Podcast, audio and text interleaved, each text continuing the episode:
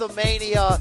The mega powers are back together. It's the state of combat on CBS Sports with the Brian Campbell, and it's a podcast that is back with a bang. Pro Wrestling Edition this week as we go up and down the road on a fantastic week in the in the life of sports entertainment from Raw to SmackDown to outside the walls of WWE. You better believe, folks, it's an audio that is backed and jacked by the performance enhancers. The Brian Campbell, your boy, the Silver King, coming at you in a hot second. I know what you're saying last week. We didn't have a lot of good things to say about the product. Rightfully so. Then Brooklyn bed sheets were back again. I'm not saying anybody's listening to us, but they changed, and we are pumped up. We are excited to tell you what happened, what we liked, what we didn't. And by the way, if you like this show, and I know you do, please. We're, we're not rapidly expanding in the area of five star reviews like we once were. Get on over to Apple Podcast, Spotify, MySpace, uh, Christian Mingle, wherever you listen to this fine audio. Hit us up with that five star review. Much obliged. And of course, check out our other offerings from the state of combat this week in the sports of boxing and mixed martial arts. This is a service you need to have that you won't want to miss. But anyway, let's get back into it. Into the re- between the ropes, it's wrestling time. Let me welcome in my co-host, Silver King. Come on down. Say hello to the bad guy. Oh yeah. Yeah, let's that thing play out. He never hedged. And moving forward, he can call it a belt. He's the Silver King. Adam Silverstein. Hey now, I will call them what they are, which is titles. BC. Oh ah, boy. Full disclosure, Adam. I mean, we always remove the fourth wall for these people that we love. You and I just tried to record this podcast. we tried to go up and down the road. All right. If you hear a little anger in my voice, we had some fine audio debates. And then we had technical difficulties that made this a uh, canceled the episode. The audio was lost. It's now in a in a in a Al, Al Capone's vault somewhere in a Chicago basement. Uh, yeah, all right. Ready for Geraldo to not find anything. Yeah, so that's the yeah. case. Uh, to catch people up, though, yes, you can call it a belt now per Vince McMahon. Adam would love to tell you that he that it doesn't make any sense. Uh, what you missed was me telling Adam he's he's ridiculous. Take well, what and what you missed was me explaining to Brian that the belt talk, unlike what Meltzer reported, which is that Vince is now allowing it on all TV shows at all times, is it's completely relegated to Becky Lynch as I explained last week, because of her nickname, Becky Two Belts, which is a good, alliter- alliterative, fun nickname for Becky Lynch. That's the extent of it. When I hear it, I watched five hours of WWE TV this week.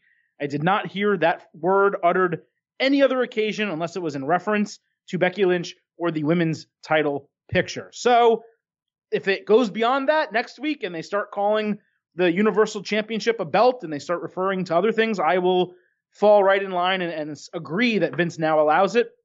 But right now, I think just because Meltzer heard the word on WWE TV about the women's title does not just mean that Vince is now allowing it for everything because he either he didn't or be, I didn't hear it over the last five hours of WWE TV. Wow, look at Adam Silverstein uh, calling out Dave's Uncle Dave's credibility. I mean, not he, not calling him out. He may have sources. you what I heard. Adam, he may have sources. I just want to let you know that.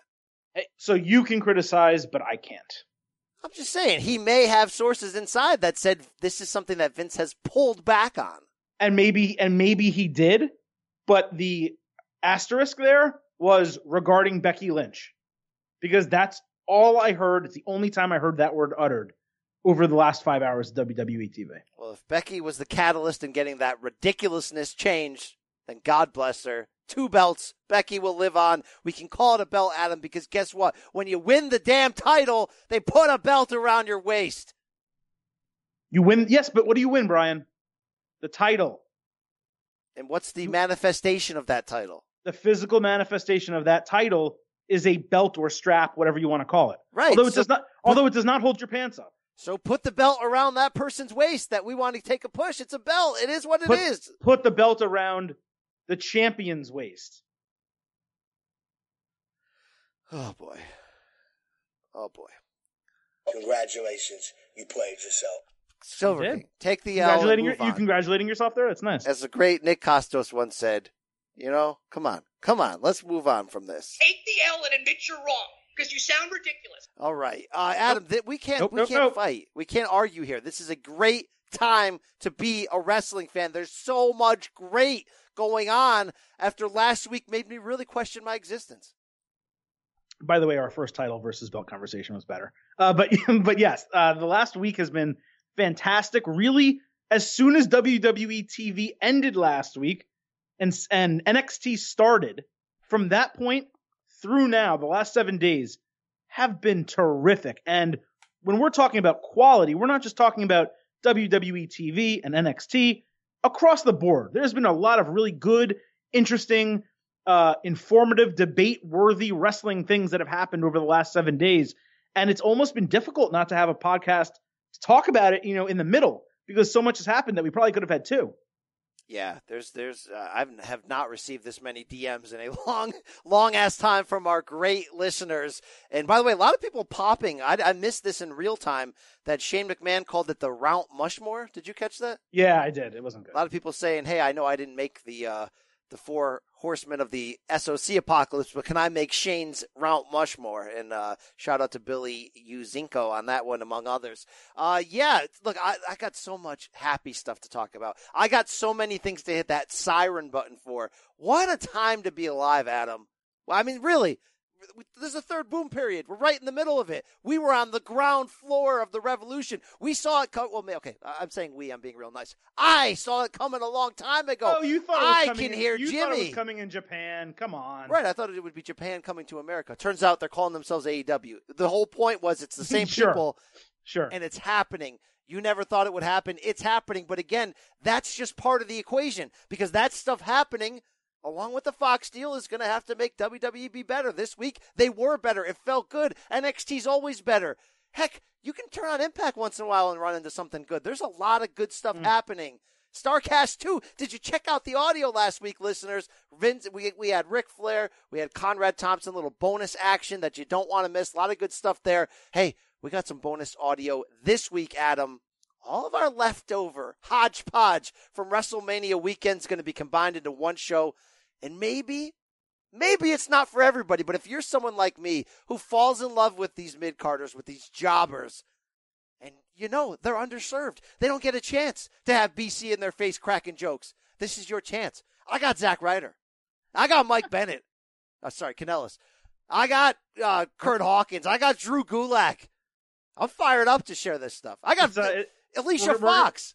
we're gonna call the show Bry's Life on the D list. Loved it. Loved it. Can't wait to share the audio. We have Lacey Evans, Ali, the revival. By the way, We got- we also have the bar, Matt Hardy. You know, let's go. Kacy Catanzaro's on there. Roderick Strong is on there. We have some good interviews. check that out this week, Thursday as well. Uh, wow, Adam, it's, it's weird. We just recorded a, a whole damn, almost a whole damn show, and uh, and it and it died. So uh, I don't know what we said or what we haven't said. Where are we going from Well, here? I'm well, well, let's make sure let's make sure we touch the two biggest non WWE topics, and then we'll really get into everything that happened in WWE. For me, at least, in my opinion, the biggest one um, is this CM Punk situation, and you know you can kind of go on and express your thoughts on it, but CM Punk, as he promised he would years ago, he said, "My return to professional wrestling, you won't know it." Because I'll be in a mask and a hoodie, I'll show up at some independent show, and I'll GTS one of my friends. And you know what? That's exactly what he just did. Uh, now, there's obviously people trying to extrapolate this into, oh my God, CM Punk's returning. This is a guy uh, who you will talk about, I'm sure, failed UFC career, uh, failed anything he's trying tried to do outside of WWE. And that's not to crap on him. It's just to say, like, dude, you're a pro wrestler. Maybe this is what's best for you. Um, but he says he does not want to come back, and he has maintained that very strongly, almost as strong as Shawn Michaels saying, I'm done, I'm retired, I would never have another match. And then Saudi Arabia came along and offered him a ton of money to really kind of put on an embarrassing showing, although he was decent in that one. Uh, but BC, back to CM Punk, the point. Do you think this means anything beyond him kind of fulfilling that promise? Uh, or no? Or is this just fun and it was a moment. I don't know, and that's why I have muted uh, reaction to this. Like, it's cool. If you were at that show, it's certainly cool. It's cool to see Punk back. That's got to make you believe he's closer to a return. The whole deal is, though, and look, I loved what CM Punk did. It's part of the, it's one of the things in his prime run with WWE that got me back into wrestling during times when I was falling out. It was hot and organic and great. I never really loved Phil Brooks. Certainly, Phil Brooks, the MMA competitor, I soured on the CM Punk brand like a lot of people watching that weird reverse uh, uh, make a wish type thing for a celebrity to go out there and get his ass kicked and he didn't belong, didn't belong there. The whole thing is, I don't want to be teased by this. We were teased at last year's All In September Chicago weekend when CM Punk was signed up to be at Starcast and signed autographs, and we thought, of course, he's going to make a run in.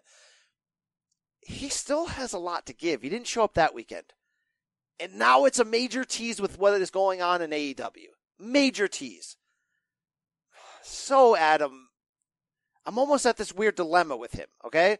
Do I want him at AEW to make this surprise return and feud with Kenny Omega or Chris Jericho and do big time business and give that brand, which is going to announce their TV deal eventually one of these days, like give them fuel injection to really compete? Of course. Would I accept him back in WWE? Yeah, of course. Would I like him at Ring of Honor or New Japan or my local uh, New, New England Wrestling, Northeast Wrestling, wherever the heck the NEW is called? That's pretty good promotion. I'd love him anywhere. But the point is, I either want him in or I want him out.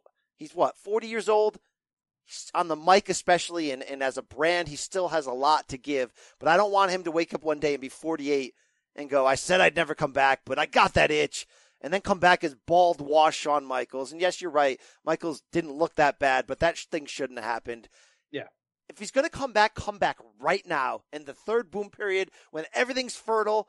Either be a big surprise for Vince and just business will be business and come back, or F Vince forever because he has the right to say that and come back on like a Brock Lesnar schedule with AEW or whatever.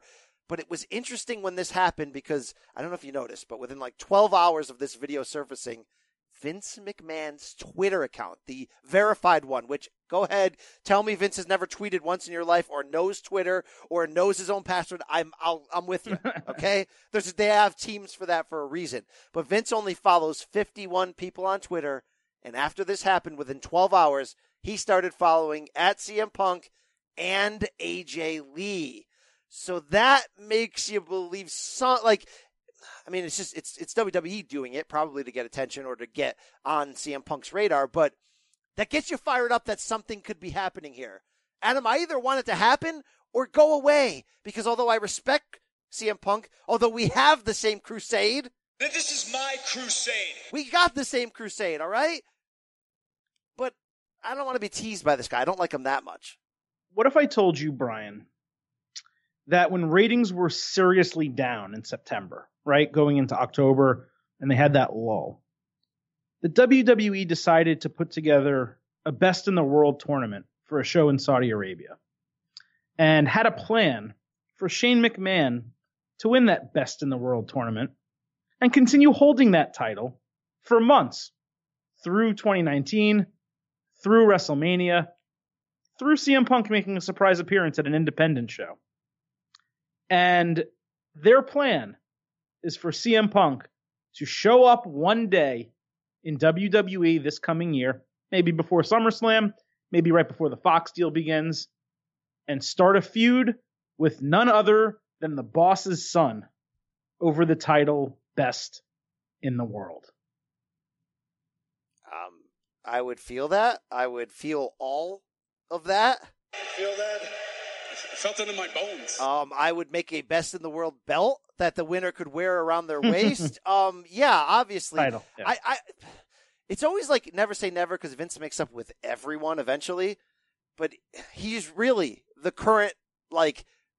I wouldn't be surprised if he never made up with Vince. Isn't that just convenient though?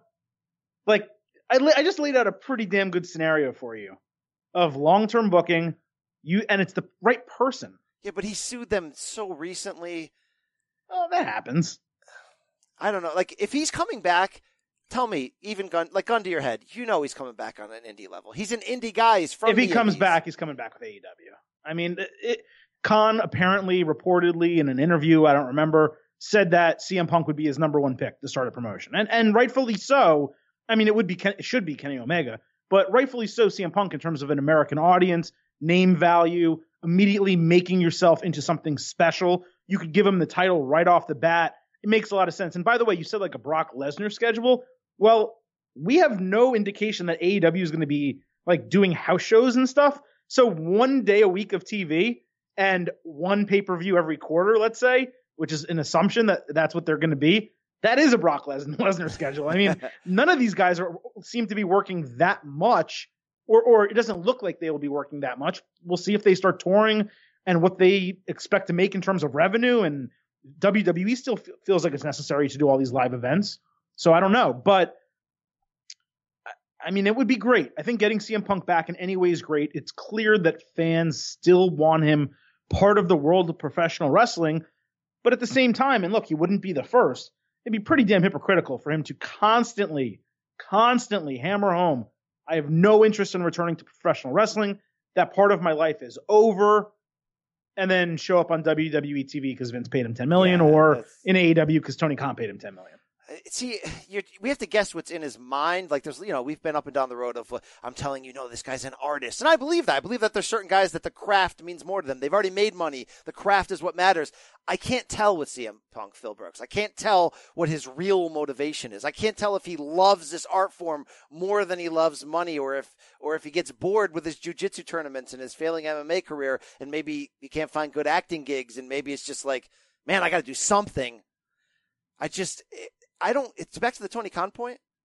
I, I'd almost argue that it's more valuable to have a talker than a worker when you're going to launch a promotion that's going to compete. And here's the thing: both Conrad and Ric Flair on this podcast last week said if they're smart, they wouldn't compete. They wouldn't try to compete. They would just try to be their own thing. I get what, what that means. What that really means is you're never going to compete financially with them, so don't even try. You're going to lose. But I don't care what anybody says. If you're in the pro wrestling business, critically, you're competing with WWE. That's just the way it is. I imagine if you had CM Punk as the face of what you're doing, and then imagine if you dipped into the territory, which we don't know if they're going to do. They haven't done it yet, but dipped into the territory of doing anti WWE promos and, and slander, But- like attention. But even if they, but even if they don't do that, and he just does cuts promos and that other company I was once with, his first promo, he says it, and then he never touches it again. They don't need that necessarily. What you need is name value. And while I want to clarify, I want to make, try to say this clearly. While CM Punk would make WWE more money, he's more valuable to AEW. So putting Punk in WWE would sell a lot of tickets. It would guarantee that a lot of events sold out. They'd sell a ton of merch, but he would also sell a ton of merch, maybe as much with AEW. And he's more valuable for them because it, it would have people from WWE that are kind of looking at AEW like, "Ugh, man, I don't want to watch more wrestling. This is enough. CM, oh my God, CM Punk and Chris Jericho are, over there. And I know Cody also. Okay, maybe I'll give this a shot. So I think there is value if they do bring him on. But look, we just spent however many minutes now talking about it. He did a run in at an indie show, and that's kind of what he said he would do years ago. And apparently, according to someone on Twitter, and uh, it was it's a legit person, but I can't credit them because I don't exactly know who it was. Apparently, he's actually done this three or four times, and just no one knew in the past. So uh, they show me the video if I'm going to believe that. But, I know. uh, I'm just. I'm just. All right, what about if Paul? What if Paul calls him up? Because we know he hates Vince. See, we know Phil hates Vince. Does Phil hate Paul? I don't know he that for a fact. What if he Paul calls him up and says, "All right, Punk, you're only going to work part time. So I'm going to be. You don't have to deal with Vince. You don't it'll be in your contract that you don't have to deal with Vince or anyone else you hate. There, you're only dealing with me. You are going to be the face of NXT, and we are going to launch NXT as a legit third brand that's competing with Raw and SmackDown and is invading Raw and SmackDown. I know we already kind of have done this before. Yeah, but-. You'll have the show to yourself. You're the guy. Come on, lay the pipe bomb on me, big guy. Come on, go ahead. What do you think? wasn't he the leader of Nexus at one point? Yeah, it's it's the same color scheme. Okay. It's kind of the same idea, but um. So no, I mean that would obviously be great. Um, I- we know that that pitch has worked for at least one other person before to stay in NXT. Uh, so you know that seems to be a that would be a good pitch, but I don't think if you're bringing CM Punk back, you want him in NXT and on FS1. You want him on You want, Fox. you want him on Fox. Yeah, you're Yeah. damn right. You want him on Fox. All right. All right. Uh, there's so much. Uh, we can keep going. Adam. There's so much non WWE. one, one more thing. One more thing. Let's talk about just to satisfy and, and uh, settle your urges before we get to WWE stuff. Uh, Goldust officially retired. Goldust in WWE, and Dustin Rhodes has emerged and will be joining AEW, but more importantly, facing Cody Rhodes at Double or Nothing in not necessarily one of the top matches on the card, but a match that will have natural storyline build. Are you excited for this development? We've obviously, this is a match that we've seen before, although not really to the level that this would be. Um, or is this kind of just meh, meh, like, Are you kidding me? Are you kidding me right now? Oh yeah. Are you asking me if I'm into this match? I'm all in. Are you all in, Brian? Oh, come on. I'm not- Good lord, am I into this match? Why? Story. This is steak dinner of story. And shout out to them for what they're already doing. I stumbled into that video. It reveal, you know, the, the road to double or nothing, revealing Cody's opponent, not knowing who it's going to be.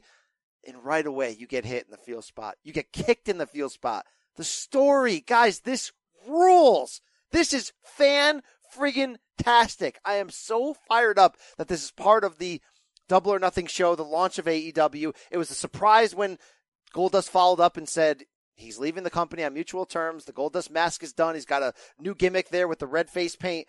And somebody on Twitter came at me hard. Where's who is this guy? Where is he? Where is he? Lucas Day at Luke Lakers. All right, maybe he's my own Thomas Jordan Sutton. Maybe I gotta go. Maybe he's my new rib sauce. Maybe I gotta have a feud with this guy. He says if Cody and Dustin wrestled in 2019 in WWE, you would bitch about it. You know what, Lucas Day? Nah. You know why I wouldn't? Because I know already, in the short time I've seen Cody as a promoter, that the story, like Paul in NXT, is what matters the most. Oh, Adam didn't like three star Cody against Nick Aldis for the NWA title, but the story was a seven star story. It popped me. It worked. It was great. This here, this Cody Dustin has a chance to do the same thing. The two videos that they put out already shows you that they might. And would have would I have had that reaction to a 50 year old Dustin against three star Cody in WWE? No, because WWE has lowered my expectations what to expect. In 2015, when Dusty was still alive and they were setting up this Stardust Goldust feud that had Mania match written all over it, it ended up on the kickoff show of Fastlane, and it was like 10 minutes. And the story foundation was there. Dusty was in between them saying, Sons, it doesn't have to be like this. It was a slam dunk, and they blew it. How, they're not going to blow it at AEW. This is great. And the synergy connected with the fact that Cody is Dust, D- Dusty's son. What he's doing as a maverick right now with AEW and putting his career on the line and taking a chance, that's all Dusty all the time. So to have his debut match in this federation against brother, and if you're telling me in advance, BC, I know you're excited, but the match is going to suck. I don't care. It's fantastic. I'm fired up. And by the way, Goldust, not that bad in his late 40s. I'm here for it, Adam. I can that feel was- it in my bones. I don't want to like couch the whole thing. So uh, just to, not not that bad in his late forties. A, he's fifty. B, he's coming off double knee surgery. C, Cody's coming off a single knee surgery. So you got two roads, three surgeries, one match. That's what we're dealing with here. Um, so I'm not going to rev my engine. I'm not going to blow the horn here, but I'm going to give a solid two thumbs up. Cool. I'm excited for this match. I think it'll be good. Um, I think it'll be a five star story or a four and a half star story and a two and a half, three star match. Um, maybe they go hardcore match and, and that gives them a little bit more flexibility and gives Dustin, more importantly, a little bit more flexibility to not just have to work in the ring and, and do so much stuff right after surgery. Both of them, really. Um, but I just kind of feel like it's like I almost wish there's a natural build here, but there's not a storyline build.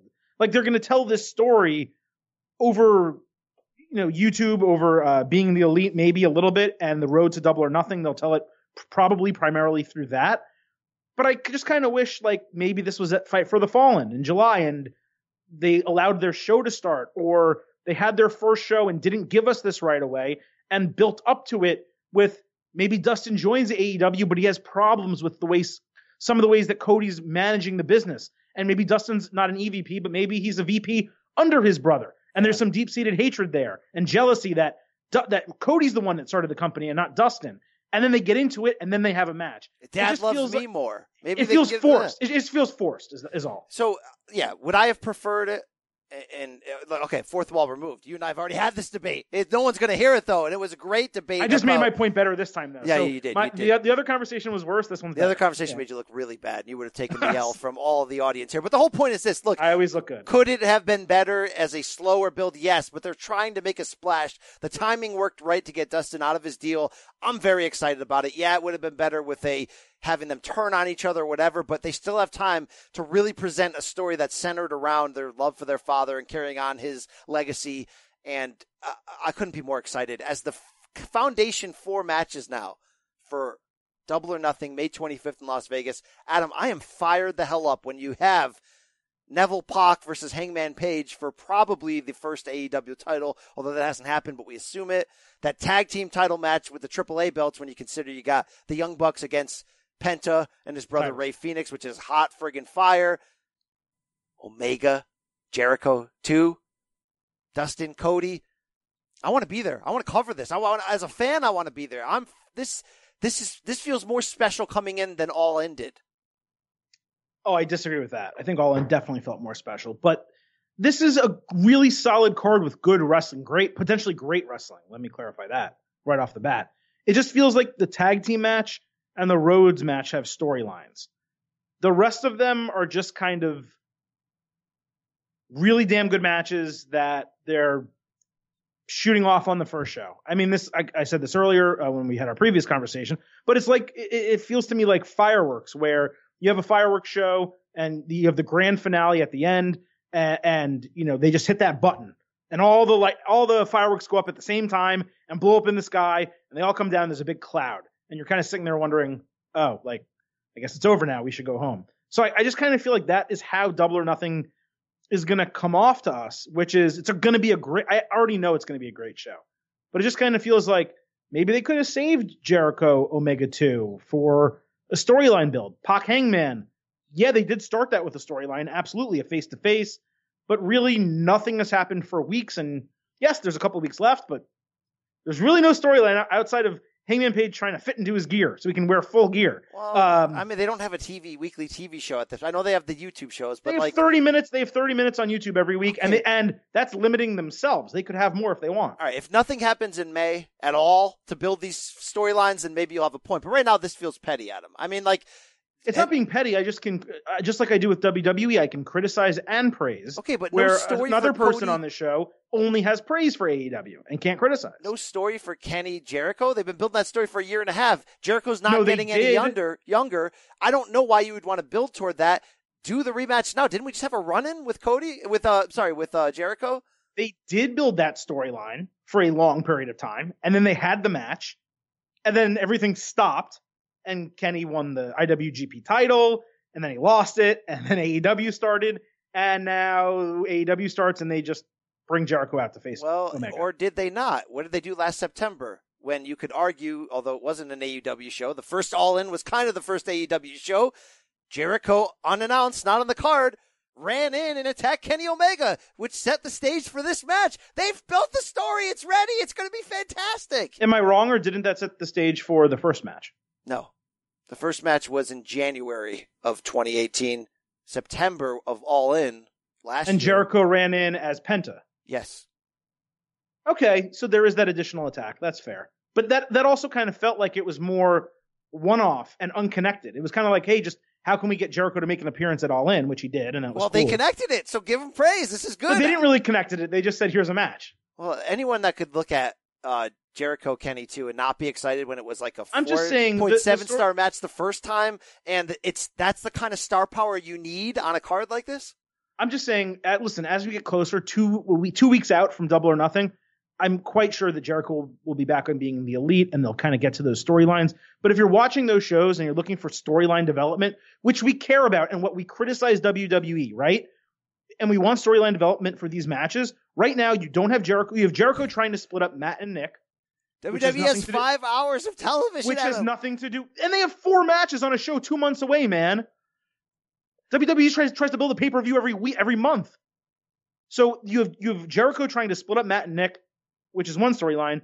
You have Omega trying to start Fighter Fest, which is prob by the way, fantastic storyline, great name for a show, really funny. But you have you have Omega trying to do that, um, and then you have this librarian thing happening, and there's no build for these matches that are crossing in between. So look, if next week, uh, being There the elite and and Road to Double or Nothing switch gears and they start telling storylines, bringing us into this first ever AEW show, great, fantastic. But right now, there is a lot left to be desired from a storytelling a standpoint King take. for this show. That's such a Silver King take. It's like it's like you're afraid to get excited about something being good, so you have to prepare yourself that it I isn't that good and it's the going to I let you down. preface the criticism by saying I expect this to be good, if not great.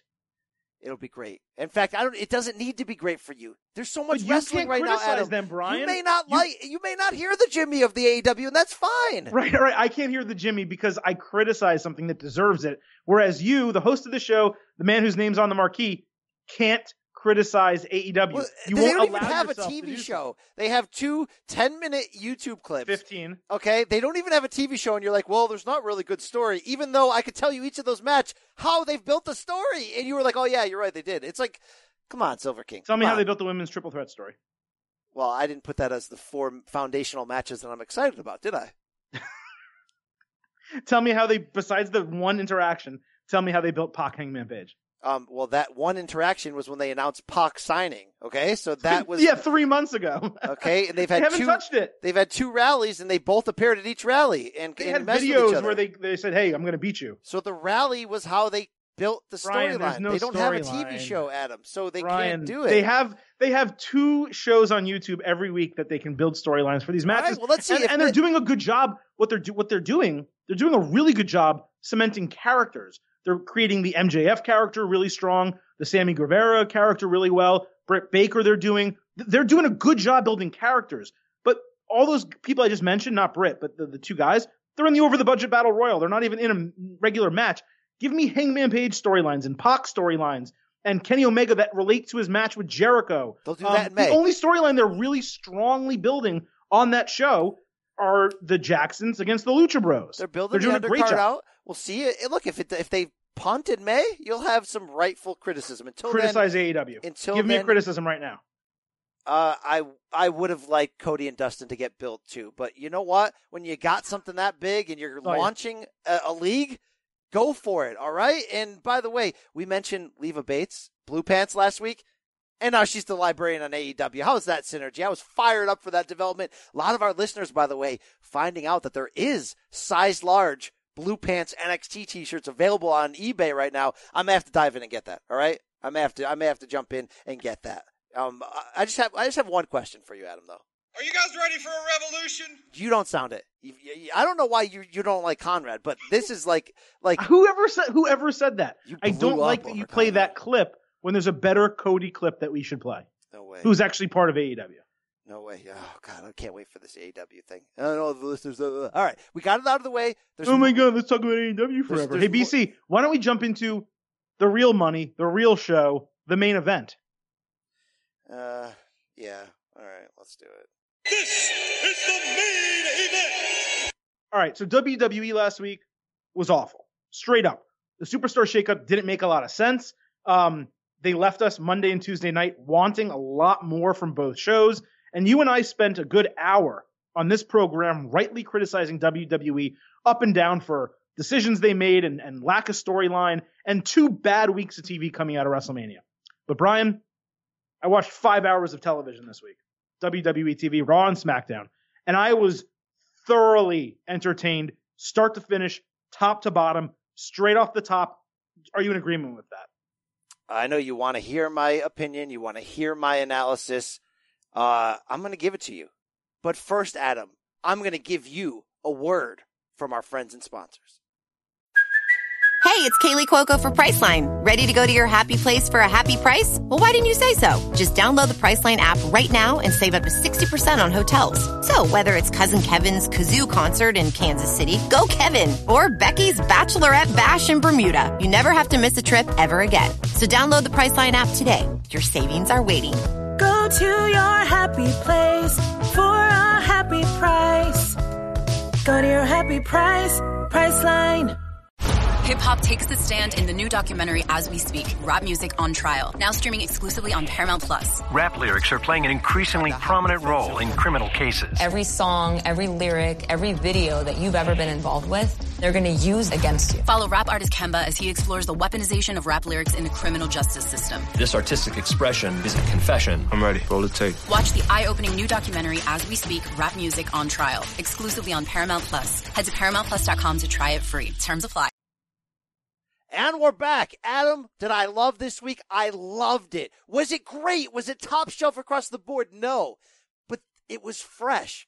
And when something is fresh, it can make up for mistakes along the way. It can make up, it can elevate something. Raw, the first 20, the first, I don't know, 45 minutes was trope heavy, same crap. I, look, I could not have been more disappointed with that opening segment on Raw when Triple H comes in the ring and it's all fun and games, bro hugs, high fives to Seth Rollins. We're boys now. Who cares about storyline? And then it's the same typical WWE main roster trope of one by one a talent comes out and makes a bid for them to win a title and then they get interrupted by the next guy and the next guy. But how they evolved from there and put on two hours and 15 minutes of fresh, new. I don't know what changed. I don't know if Vince wasn't there this week or if he stuck back. I mean, you hear a lot of weird reports, right? Brian James, the Road Dog, is no longer writing SmackDown. He's got a different creative position. We know Jared and others and the former TNA guys are back there. I don't know how the formula works. All I know is we rightfully ripped the Raw and SmackDown after Mania and the Superstar Shakeup for a lack of originality, no correlation, no foundation. This week felt fresh. The new feuds felt good. And there was just an overall connected feel that anything can happen. That well, it just in, in, in when you back that up with matches that matter, and they did a great job with the two triple threats leading into that main event match, and then you give real and the main event match is okay, but the two triple threat matches were pay per view level matches, uh, and and to get and to get a result. I mean, look, Adam, they telegraphed where we thought that main event of Raw was going. Telegraphed yeah, and, it in your and heart. You were, and you were throwing a fit about it, and I would have been okay with it and to, to, to then one more time give you what you want and deserve in a surprising manner.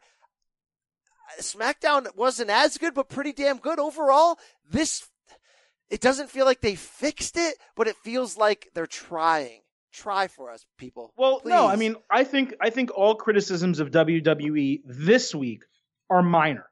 Whereas last week they were major. Last week it was are you effing kidding me? The Viking experience. And are you kidding me that you throw all the talented women on one roster? And are you kidding me that we're going with Roman Reigns punching Vince McMahon in the face again? It's like, it was just so monotonous and just eye roll inducing. Whereas this week, there were nitpicks. And my nitpick, since you mentioned the start of Raw, was they had Michael Cole open the show by saying, Hey, here's two triple threat matches, and this is what we're doing on the show and then they ran the storyline to to expose those two. Why are you doing that? Why don't you just do the the, the TV stuff and then have Michael Cole give the graphics and this is what's going to happen tonight? It, that was really strange and stupid. It made the opening segment irrelevant, and it, Rollins really struggled on the mic because he was just like saying canned lines and waiting for other people to do things. It was he was a bit part. He almost didn't need to be out there at all, and it was strange to have him there with Triple H and then have everyone come out one by one. You almost thought, hey, they might do a six man tag and do these matches next week. You know what I mean? That, that's kind of what it felt like. But yeah, ultimately it worked. And as you said, and I was going to uh, lay this up for you to, to smash home, you are always telling me not all the matches have to be title matches, but there needs to be a reason for them in storyline. The matches have to matter. Now, what you're really talking about is not even like contendership matches, like building feuds that exist maybe outside of pay per view windows with superstars who might not be featured on them. But in this case, they laid out a show and they said, hey, you're going to want to be here at the eight o'clock hour because we're going to have one triple threat match. You're going to want to be here at the nine o'clock hour because we're going to have another.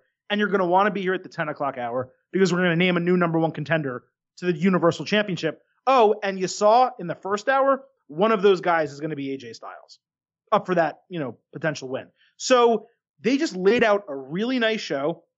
And like I said, that was one small criticism. There's a couple other minor ones throughout the show, but top to bottom, I mean, those matches were good.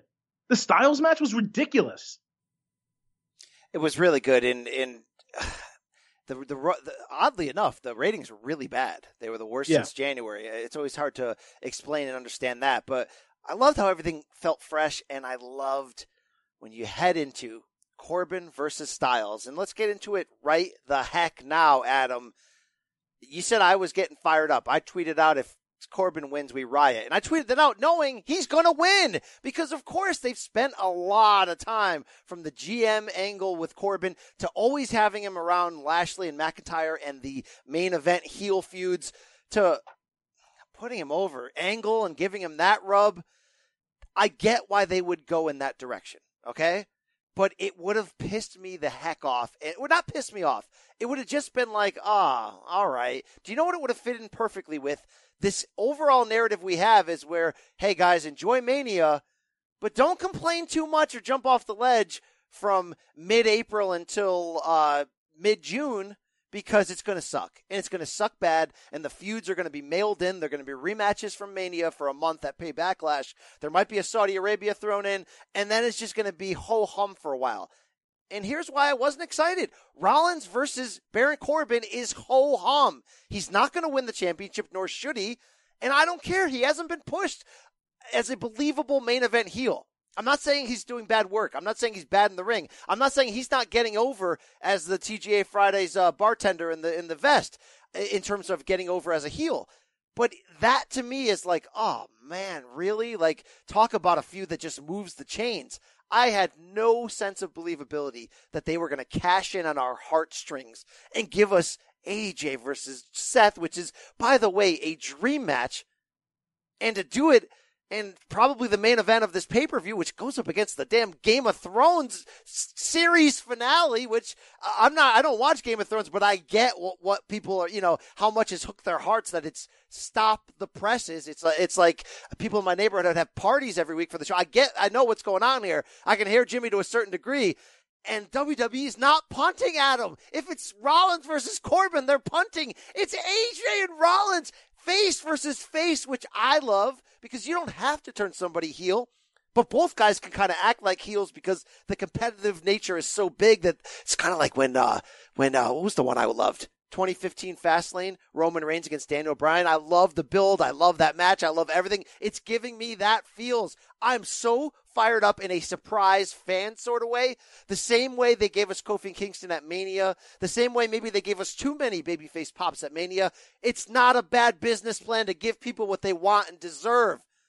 But not everybody loved this. And I don't really get it, but we're going to get into it right now. I want to hear have you respond to this uh, DM slide from Tommy Wrestling at Tommy underscore Takeover. Full disclosure: this guy Tommy Wrestling's coming for the Rushmore, and he tweets the balls out of us. It's too much, Tommy. He tweets the ball bags out of us. But it's, I it's respect too much, man. Cut it, cut it in like a quarter. You need a quarter of your tweets. He says, BC, I know the world is on fire for Styles Rollins, but I think they should have put Corbin over, and here's why. Corbin has been building towards top heel status for six plus months, and the time to pay it off was now. Give Rollins and Corbin four weeks to build, and finally give him that title shot. And then, and then he doesn't say it, but I, I assume he's saying then you can move on to Styles at SummerSlam where it probably belongs. Adam, you want to respond to that? Which side are you I- on? I actually agree. No. I kind of I kind of agree because look, Money in the Bank is the fifth major pay-per-view for WWE. It is. But it's usually I think in June or it's usually pushed back a ways from WrestleMania. What they did this year was they jettisoned Pay Backlash and they took the Saudi Arabia show that they ended up doing like 3 weeks or 2 weeks after WrestleMania last year and they moved that to June. So because that's in June, they have Money in, in the Bank earlier and they got rid of the pay-per-view in between, which gives us this nice period, this nice six-week, eight-week period of building a- and them doing the superstar shakeup and getting things settled. And now I think there's four weeks until this show. Um, and there's by the way no NXT that weekend either, which is strange. Um, but it seems too quick to bring the number one prospect into your brand and immediately put him in a title match. I'm not saying you need to save that for WrestleMania, but SummerSlam's only a couple months away, and you have a ton of top uh, you know, main eventers and mid carders on that show. And Tommy's right. They have spent a significant amount of time putting Corbin over as a legitimate heel and a mid high mid card guy. So it did make sense to pay it off with a match here. Let Rollins win, end the Corbin experiment, relegate him into a tag team, do something else with him. Personally, I like Baron Corbin. He has everything that you want. He has a unique look. You may not love it, but it's unique. He's damn good on the mic. He can get heat even if it's, you know, go away heat. And he has improved every single year he's been in WWE in the ring. He has a unique move set that a lot of guys don't have. I like watching him. That doesn't mean I like the storylines they're telling with him. I like him. So if you told me ultimately that his first challenger is going to be Baron Corbin, he's going to beat him, AJ is going to win Money in the Bank, or maybe he doesn't, but he's in that match, which would be a good spot for AJ, and AJ works his way up to number one contendership against Seth Rollins in the main event at SummerSlam, I'm all in. Because this match is in this show and it's probably going to main event, I think we're going to get, to get a schmaz finish and we're going to sit to look at ourselves and say they're going to do with Styles Rollins what they did with Styles Nakamura. They're just going to give us the match five times and they're not going to be good finishes and eventually one of them will win and that'll be it. So I, I am scared of that. And you say I always get scared looking ahead, but I don't see a reason for them to give us a clean finish right away. Okay, you you have reasons to hold those fears, and, uh, and certainly it's not a bad thing to say, hey, this Styles match could be so great. Let's save it for SummerSlam. Let's build toward it. That's not wrong. It's also not wrong to to praise Corbin. He's not awful. It's just that he represents too much control, storyline and outside by the McMahons, by the authority. His character is is the McMahons taking him and plugging him in. So when he shows up on the screen in places he doesn't belong, which to me, I'm sorry, he does not belong in the main event as a singles competitor. At least not I, yet. I agree. He not, can be a henchman for the authority, somebody's bodyguard. But he's still he's still pretty damn good. I mean, I love this promo. I play it all the time. Then you can cry, cry, cry, and I'll buy a boat and float down the river of your tears. Yeah, it's fantastic. But here's my point overall, all right?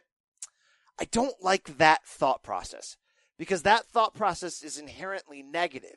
It's basically saying AJ and Seth is too good of a match to do right now, right away. It's too much of what I want that if we get it, you're probably going to ruin it, WWE. You're probably going to smudge it, or because you're putting it up against Game of Thrones series finale, you're going to run it to open the show. And even though that means it'll be good, it's still going to be kind of rushed and not have the oomph that it deserves. And you're probably inevitably going to let me down. I know I'm the same guy who last week told you I don't need, why am I watching WWE main roster anymore? And when, when you have weeks in a row like that, I deserve to say that because I care about this product. But we have seen optimistic changes from Kofi winning the damn WWE championship to certain things that lets us believe there's a possibility for change in the air. Heck, the looming Fox thing means there's a possibility for change in the air. How could it's de- it's a defeated mentality to not be excited that we're getting Seth AJ now and to not have optimism that they're going to go out there and put out a classic at Money in the Bank because like you mentioned Money in the Bank is a fifth major. They're not punting against Game of Thrones and they seem to be going for it. This is a dream match. And there's no reason why we cannot also have this at SummerSlam. And let's yeah, it, look it, back to AJ Styles, John Cena from 2016. One of the better feuds we have seen in WWE in the last five, ten years. It started at Money in the Bank with a match that was pretty damn good. It carried through the battleground in July that it turned into a AJ and the club, Gallows and Anderson, against Enzo and Cass, who were red friggin' hot at that time, with Cena in a six man tag. Okay, it is what it was, right? It, it was an early match show. Then you have the all time five star classic at SummerSlam 2016 in Brooklyn, Cena versus Styles. And I know Cena went away for a while, but they kept that storyline going and they brought it back around, of course, to Royal Rumble where they had really one of the handful of best matches this company has put out, or all of wrestling has put out in the last decade. We could have that for all we know with AJ and Seth. So I'm I'm taking the high road here, Adam. Yeah, yeah. There's nothing that you're saying is wrong. It just feels fast because there's not that you know bumper pay per view between Mania and Money in the Bank. It's making Money in the Bank feel less than. It, it doesn't feel like a major. and it feels rushed because he's been on the show for two weeks. He made his debut, and then he's became the number one contender. It, it's almost like work up to that, especially when you had, and, and again, because Drew McIntyre should have beat Roman Reigns, and I've said this, but you had Drew McIntyre was looking pretty damn strong. You still have Bobby Lashley out there who, you know, you beat Brock, but Brock's a shell of his former self. I'm Bobby Lashley. I'm everything he used to be. You have that potential match. There's other things they could have done to kind of give us a little space. And let's not forget, there is going to be a Saudi Arabia show, Blood Money in the Sand 3, in June. So what are you going to do for that? So that's kind of the perspective that I'm looking at it from. It's not that I don't want it, not that I'm not excited, not that I don't I don't think it's good booking, but I hope it's it, it's I have to hope that they continue it and they carry it over until SummerSlam or beyond because I just do not see a way where in a clean finish one of these two guys wins. Man, I'd love I would unless this unless this is to turn AJ heel, which would not be a bad idea. And by the way, where is Gallows and Anderson? They're on SmackDown. Uh, is that official?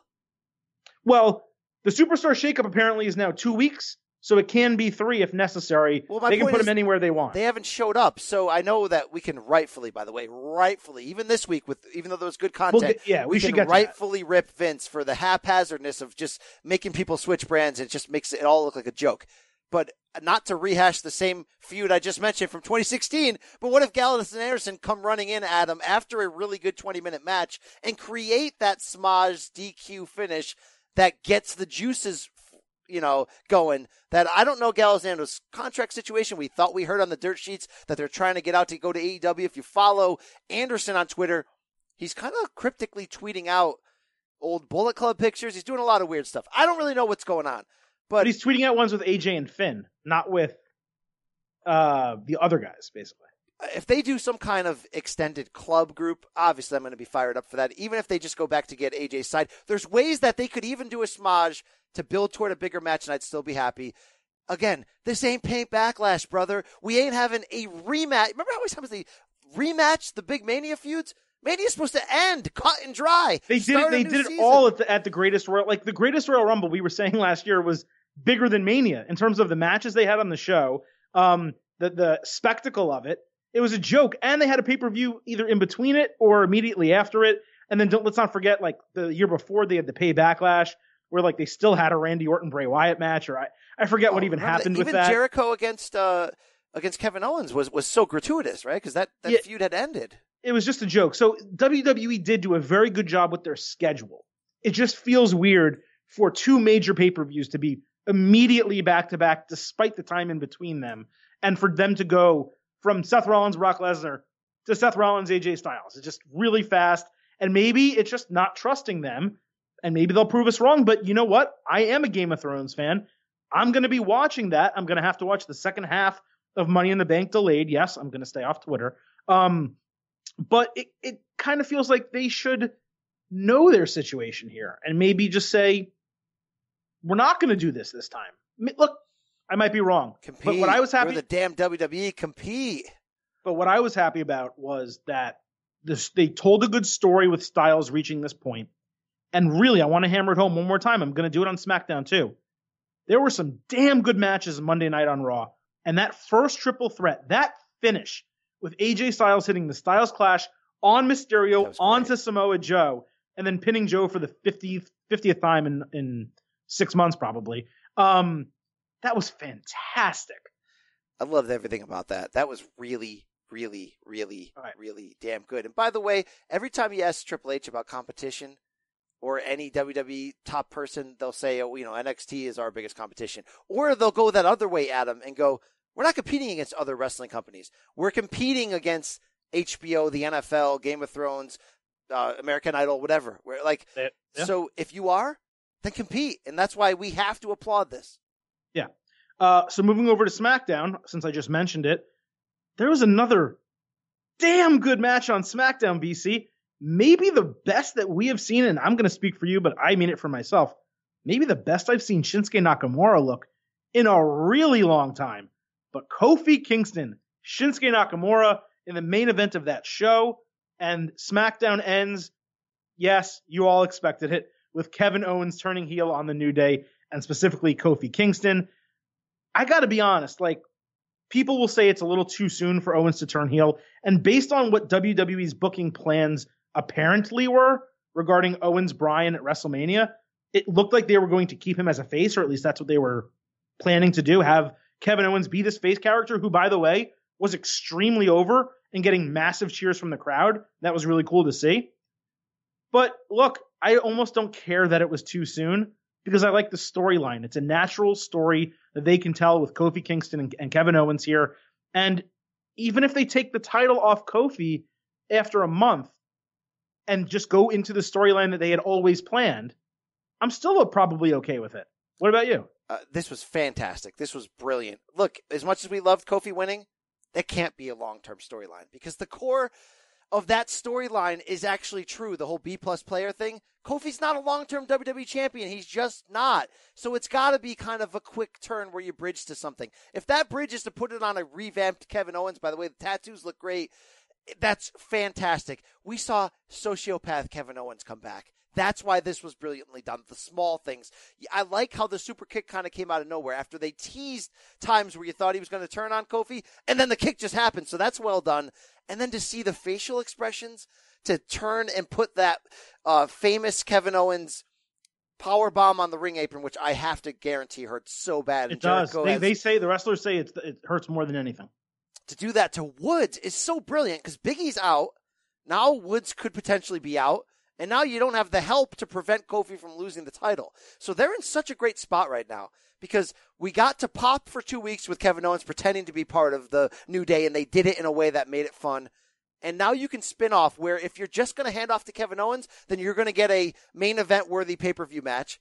And if you're not, they can F around with this Shield idea that I've been throwing out there for a while. And it could be money and that idea, again, doesn't have to lead to a long term breakup, but there's ways you can have it lead toward a either a, a New Day triple threat match or handing the title over to Big E through that match. Uh, I just don't think they're doing that, man. And there's so many other main eventers on that show now with Reigns and all these other guys and Miz. I mean, it just I just don't see that happening. Not Miz, sorry. So uh, do, you Reigns, th- do you think ultimately then it, then KO would be a bridge toward Reigns getting the title back?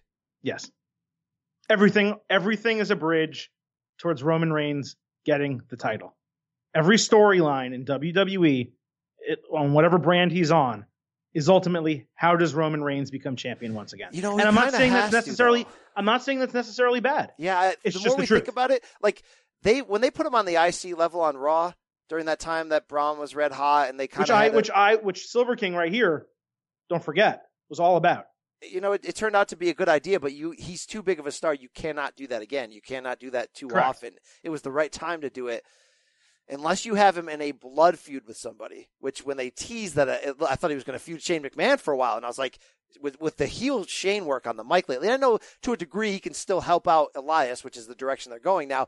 But with the heel work that he's been doing on the mic, the idea of a Roman Shane feud over messing with people's dad got me fired up. That would be a way to delay having to put the title on him. But you're right. Well, you, they, you can only do that for so long. But they can feud him against both of them and, and have him either beat Elias or have Shane help Elias win. And then he can feud with Shane. So that has a little ways to go, I think. I think they can run this with Roman for a couple months and be totally okay. Maybe it's Shane Roman at in Saudi Arabia. Maybe that's the match. Like that would be pretty cool. That would be so cool. I, I think you have opportunity there. But you know, if WWE does go with this Owens Kofi thing, which it seems like they are, it's such a natural storyline and it's true. Just like just like the rest of the Kofi storyline, Kofi not only took Mustafa Ali's spot, he took Kevin Owens' spot at WrestleMania. Kevin as a face was seemingly supposed to beat Daniel Bryan, the heel, for the title at WrestleMania and be the new face champion of the WWE title. And Kofi took that opportunity. And now Daniel Bryan apparently is injured or taking a break. It's really murky. We don't exactly know what's happening with Daniel Bryan. So they have this guy who they had planned to be a face, who legitimately in real life should be a heel. He should be pissed that Kofi took his WrestleMania spot, his big moment. And he turns on Kofi, and now as a heel, Kevin Owens, and we all love Kevin Owens the face, but the heel turn Kevin Owens is the best, the prize fighter guy, uh, can take the title off Kingston at Money in the Bank, and I will 100% believe it and I'll be 100% okay with it. Yeah. I, man, I, I, I want to see the New Day on the title main event level in a triple threat match so badly. I feel that. Did you see? It's a perfect. It's. I just don't think it's going to happen, man. I don't think they're going to do it. Did you see the uh, move that Nakamura did that he took from Ishimori with the uh, German suplex off the between the ropes? Look, there's a lot of brilliant stuff that happened over these two days. I was just looking over what happened on Raw, which we kind of sped fast. I mean, we got another Sami Oh, we got Zayn a ton to talk about. brilliant promo, heel promo. There's no, there's no more to talk about than we had last week because it was kind of a repeat. But what Sami Zayn is doing on the microphone is absolutely fantastic. And Adam, I am so friggin' into this Becky Lynch, Lacey Evans thing that's going on right now. Okay, well that that's what I was going to bring up next anyway. So let's talk about that, but also the ge- the big general item, which is her doing double duty at a pay per view, defending both titles in separate matches. Pretty strange, but why don't you start with Lacey? I'll go on to Charlotte, and then we'll kind of meet in the middle there. Yep. Got it. Dean Ambrose looks like he wants a piece of this pie. Don't we all? All right. Here's the deal. I'm not trying to be a creepy old man. I'm trying. To, I'm not trying to make it all about the. But in this case, it is part of it. It's planned as part of it, of course, just like a Mandy Rose character plays that up a lot. But this time around, Adam, it's really, really working. And that's not the main reason why she's working, of course. It's working because she's been really executing her character perfectly for somebody who is a novice, had a short run at NXT, and was instantly thrown on the title level against red hot Becky Two Belts. There's a lot of pressure there. But from her in ring work, from the way she's handling the swag, the swag of her character, the whole like panache of it, it's friggin' brilliant right now. And it is underwritten by that. There's no question. But it's a, it's almost in a classy way. It's not like a Sunny Sable way. There's a classy way. And I know that's plays into her character's personality, of course. They're hitting a monster home run. Having Becky put the armbar on Alicia Fox and then get hit with the woman's right. The timing of that was perfect. I know in, inevitably it was a repeat of spots they've already run twice, which is Lacey running in and laying out Becky. And that could get you tired. Like, I'm really tired of Lars Sullivan running in and just laying people out with no sign of anything to come. But what they're doing with Lacey is getting me so amped up to see whether she can be on the level of Becky in a pay per view match and whether she can live up to whatever expectations Vince had for her when he pulled her out of NXT and said, "Yo, good God, God this, good, good, you know, this is the one." I think she could actually be that, Adam.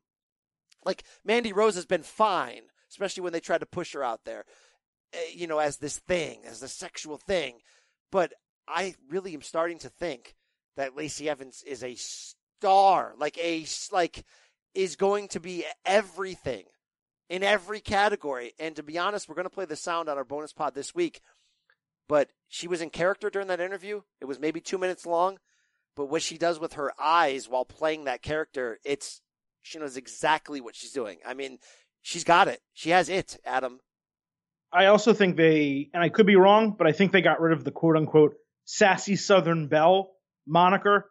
Thank God. And if they didn't, they definitely should. But she she was great on Raw, and she really has been. And for everyone that was criticizing her walk down the ring, you know, for all those weeks, it always felt like they were leading to something, and they obviously did. But I'm not going to let Lacey Evans' greatness, in terms of her the role that she's put forth so far, and as much as I love Becky Lynch, to have us gloss past, and I'll use the word, the absolute shit show that was that Becky Lynch Alicia Fox match. That match never should have happened, and there's no reason that WWE should allow Alexa Bliss the week prior to come out and beat Bayley in 90 seconds, and then have Becky Lynch, the champ champ, have an eight minute, two segment match with Alicia Fox where every single spot was blown. And 90% of them were Alicia Fox's fault. And I'm not sitting here saying they should go fire Alicia Fox. That's not my job. That match was horrible. And for like basically being the lone women segment on the entire show, it was a joke. Like they made Becky Lynch look horrible in that situation. There was no reason that Alicia Fox should have been in that ring. I'm, I'm not nearly as angry as you. are. In fact, I'm not angry at all. Like the match It was great, but here's the thing: it's a non-title match, as it should be. And the match. Why was- is she struggling with someone who hasn't wrestled in three months? Okay, I, I I get the criticism of that, but but that was a pretty harsh uh, slam you put on it. Like, yeah, it shouldn't have been that long. They maybe just wanted to stretch out that segment, but that segment was about Lacey. That's what that was about, and she delivered perfectly. should she not go life or death with Alicia Fox? Probably not. But it wasn't. A, it wasn't a title match. I I wasn't that moved. moved Yeah, and neither was direction. Bayley. Neither, neither was Bayley Alexa Bliss last week. They had Alexa Bliss bury her. I have never seen a smaller superstar, and this is a tangent, than Alexa Bliss have like two moves in the, the punch, which is basically the women's right, and the DDT that are suddenly so devastating that she just beats people in 30 seconds with them. And then they have Bayley after losing to Alexa Bliss in 90 seconds, go over to SmackDown, which is how I'll make the connection here, BC, and have like a barn burner of a match against Charlotte Flair, who was just the SmackDown Women's Champion. So, in what storyline universe do those things make sense? That she's going to have this barn burner match with Charlotte and get her ass kicked by Alexa Bliss. Yeah, that's the lack of continuity. That's the lack of planning for the superstar shakeup. You know, we had people de- debut the second week. I thought the superstar shakeup was over. It's it's so it's so stupid. It's so stupid the way they handled it.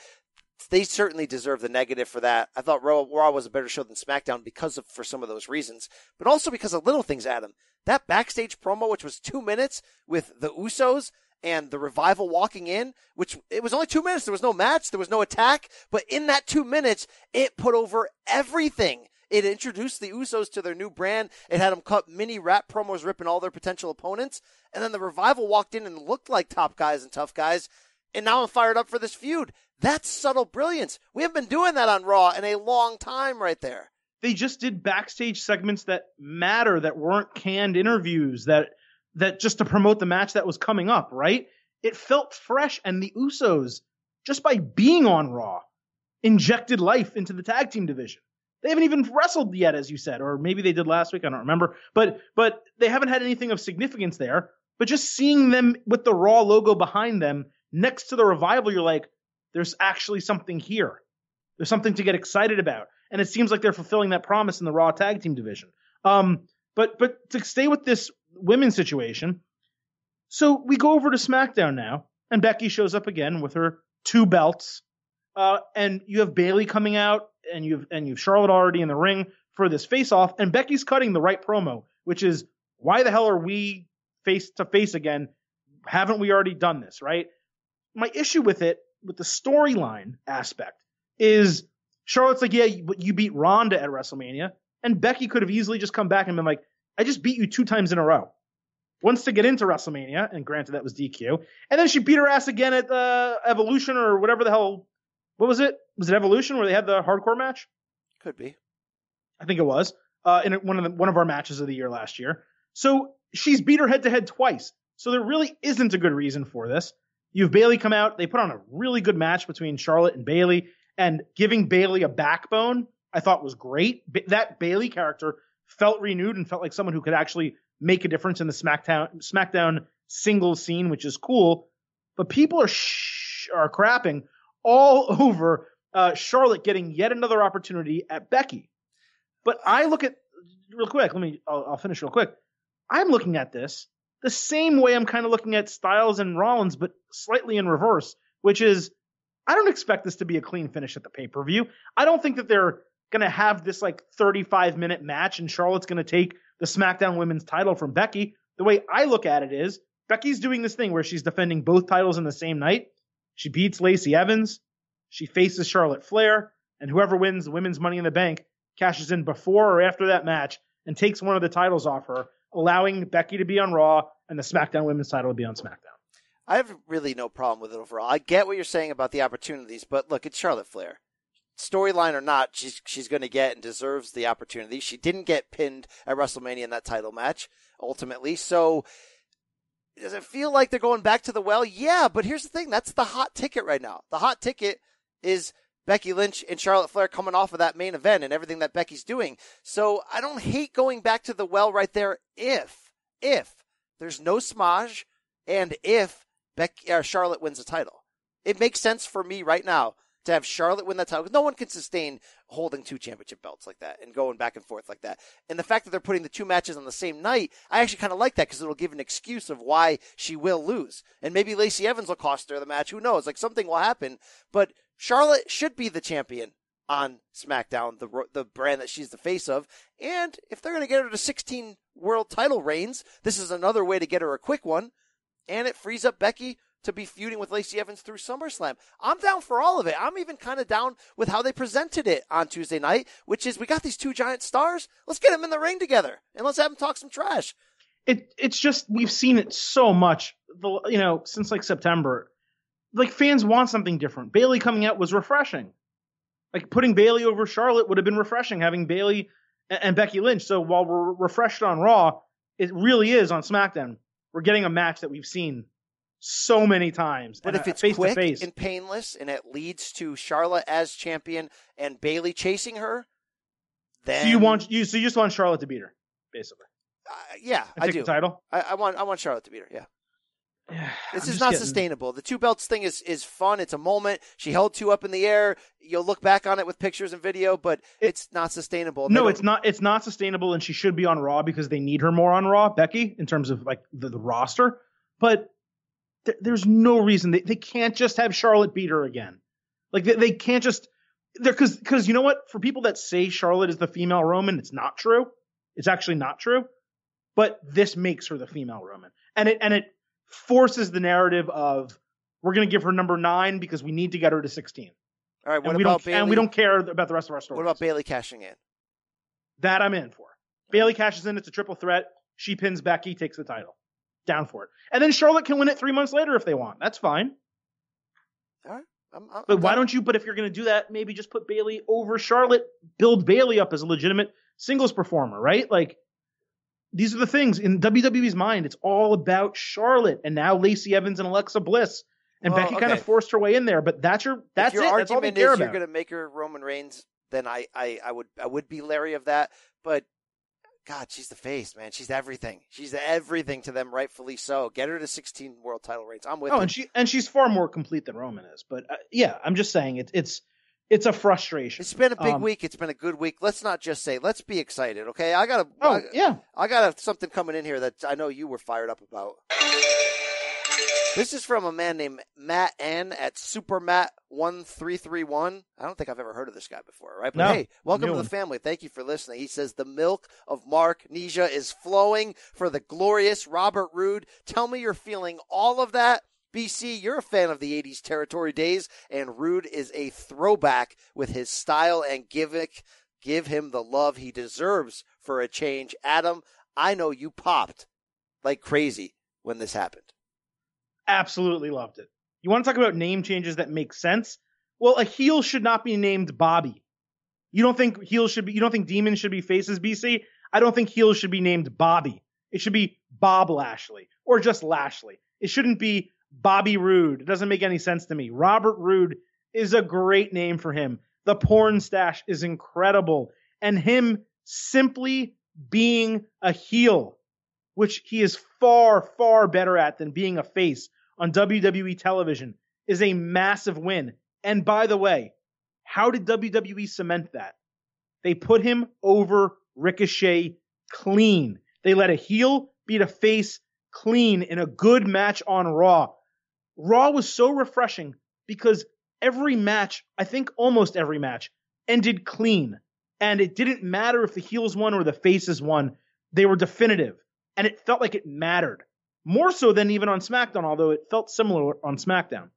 But they had they turned Bobby Roode heel. They explained it. They had him cut a promo on, on YouTube and social media, which I wish was on TV, but I digress from that. And they let him beat Ricochet, who could absorb the loss and come back next week and be just fine. Do not let Ricochet beat Bobby Roode, Robert Roode, excuse me, next week.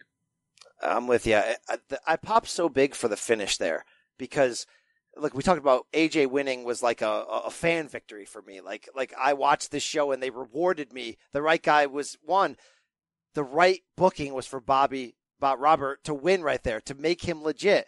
Because it, it was looking to be like, who cares about Robert Roode if he's just going to come out and lose to Ricochet? And by the way, I'm glad they broke up broke up Ricochet and Aleister Black, who don't need to be together, and I'm glad they're not beating everybody every time now. It doesn't mean that I like 50-50 booking. This isn't that. It just means that you can overblow somebody when they come on the scene and have them beat everybody. And speaking of beating everybody, Adam, and I don't want to go long on this, but for the second straight week, the Iconics, who are the women's tag team champions, took two more losses. They haven't They're won 0 anything. They're 0 and 4. 0 and 4 since winning the title. in in a combination of singles, eight women tags, and tag team mat- non-title tag team matches. So it's a joke, but now it's it's happening so much that it's a purposeful joke. Like they're trying Yes. to demean the team and say that them winning it is a joke. But who do you how do you win? The only way that that works is when you're doing an upset situation, when you're doing the B team, when you're doing Heath Slater and Rhyno. This was a team that they had been building for a while as credible, not over, not overly dominant, but credible. They've just crapped all over that. Well, they're showing that they can't win as singles. I, th- I I thought all the losses came as singles, and if they didn't, No, not title tag match, eight woman tag match. It's all been crap. Okay, okay. Oh yeah, right. Naomi beat them in a ta- in a tag with Bayley, right? Um, I don't know what they're doing, and, and it is clearly the storyline, so that's fine. But yeah, they're they're supposed to be chicken crap heels, and by the way, their promo work has been much improved the last two weeks. They've calmed down a little bit and been more clear and concise in the things they're saying, and they're playing off each other very well. So I like that. But having them go 0 and 4, I mean, it's kind of it gives more justification to like Sasha Banks being upset, which is they're making the titles a joke. They're making them not matter, and it kind of seems like they're going to have another triple threat match for these damn titles at Money in the Bank. When it, why can't we get a two on two real tag team match for the tag team titles? We just haven't gotten them, right? So it's a joke and it's it's frustrating and you know everyone pushed so hard for these look i'll give them the benefit of the doubt because it's clearly a purposeful storyline and it's not just to put other people over but they got to start winning i mean or if you're going to have let- a, if you're going to be on both shows, which they are, and there's you know talks about NXT as well, you got to have it on a credible champion team that you're trying to push as stars. Bayley and Sasha was that. So if that's not the key, I don't know where you're going. Like if uh, it might be time for a, I don't know whatever they call absolution now, fire and desire, fire and Yeah, ice, lightning Fire and and thunder, Desire. whatever. It might be time to just get put it on them and get they can work. They, they have a good look. Put it on them and just give them a run as tough wrestlers.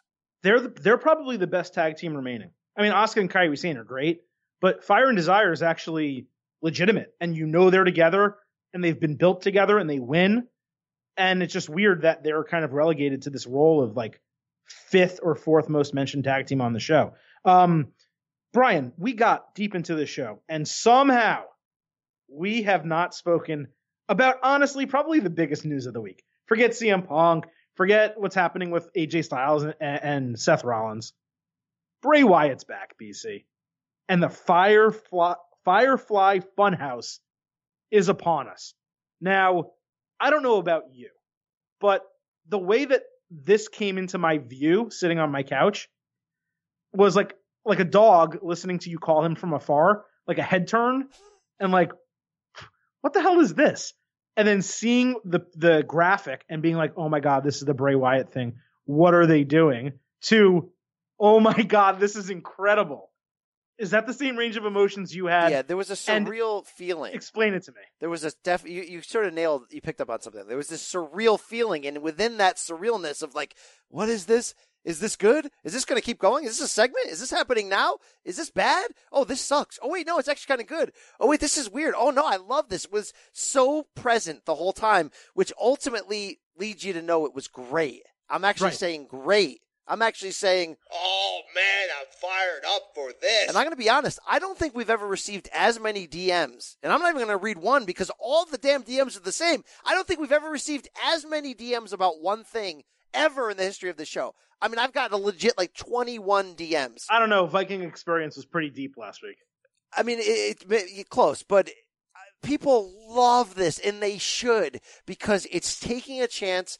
There's a lot of attention to detail and it's the right performer. Bray Wyatt is a is a legend. And I know you can laugh at that and be like, well, he hasn't really accomplished that much. He's a legend in waiting. I mean, he's third generational. The, the, the genes in his family are insane, but he's the rare guy in 2019 who could do this type of thing.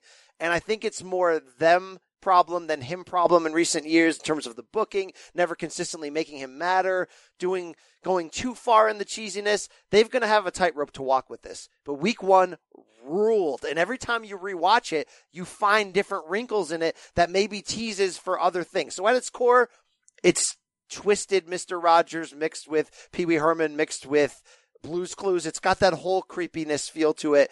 The characters, oh my god, the the the shout out to the, the reference to Waylon Mercy with that uh what do, what do you call that thing in the box? The buzzard? The buzzard in the box who's dressed like Waylon Mercy, who by the way, I was reading Waylon Mercy was played by Danny Spivey for one year in WWE. I was reading on Wikipedia, I don't know if this is true, that it was Danny Spivey who was visiting the performance center while Bray Wyatt was there in NXT as like a special guest and gave Bray Wyatt the idea for the original Bray Wyatt character as sort of a spin-off of Waylon Mercy. If that's all true, and this is a full circle on that, that's a feel spot activation. That's fantastic, by the way. Love that connection right there. And then, of course, that weird, creepy doll. And I can't find the DM though. One dude DM'd me and he said what a lot of people are saying on Twitter, which is, what if, Adam, those puppets will become physical manifestations because Bray said, you know, these are my friends, you'll be seeing more of them. What if that is Eric Young, who seems to be the only Sanity member still alive? And what if Nikki Cross is the female? Yeah, it's certainly possible, and that would make sense, in, at least in terms of the depictions of them and That'd be great. whatever.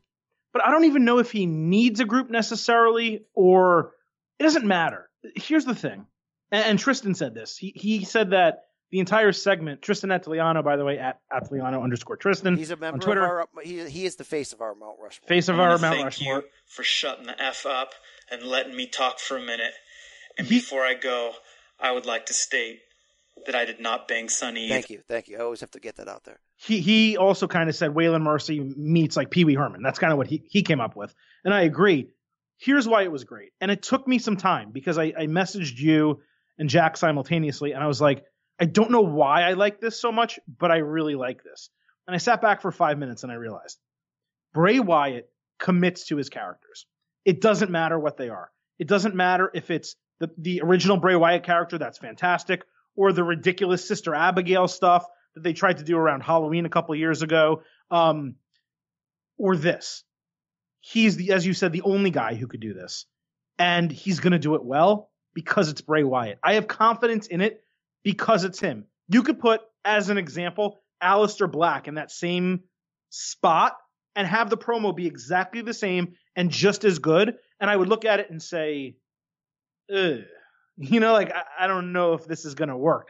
But because it's Bray Wyatt, it will work to some degree. It may not be something that lasts five years. Maybe it is a six month thing and he transitions into a version of his character that's 50 50.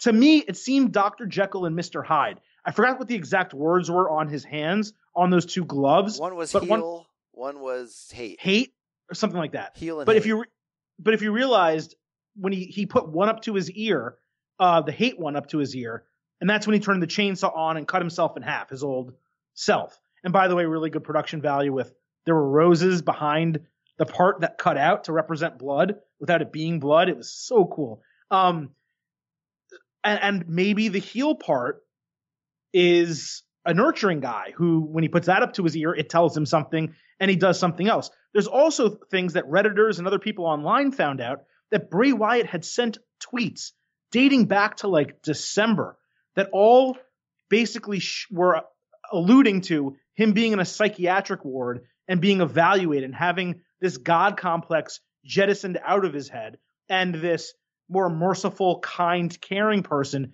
injected That's in brilliant. but he deleted all those tweets. So it almost kind of feels like there's a backstory where if fans are paying attention, they can get it. And if not, now they can relive it by going online and reading some of these theories. And if this is just the start of something bigger, Brian, like they they didn't screw up the broken universe necessarily. They just gave it a limited chance.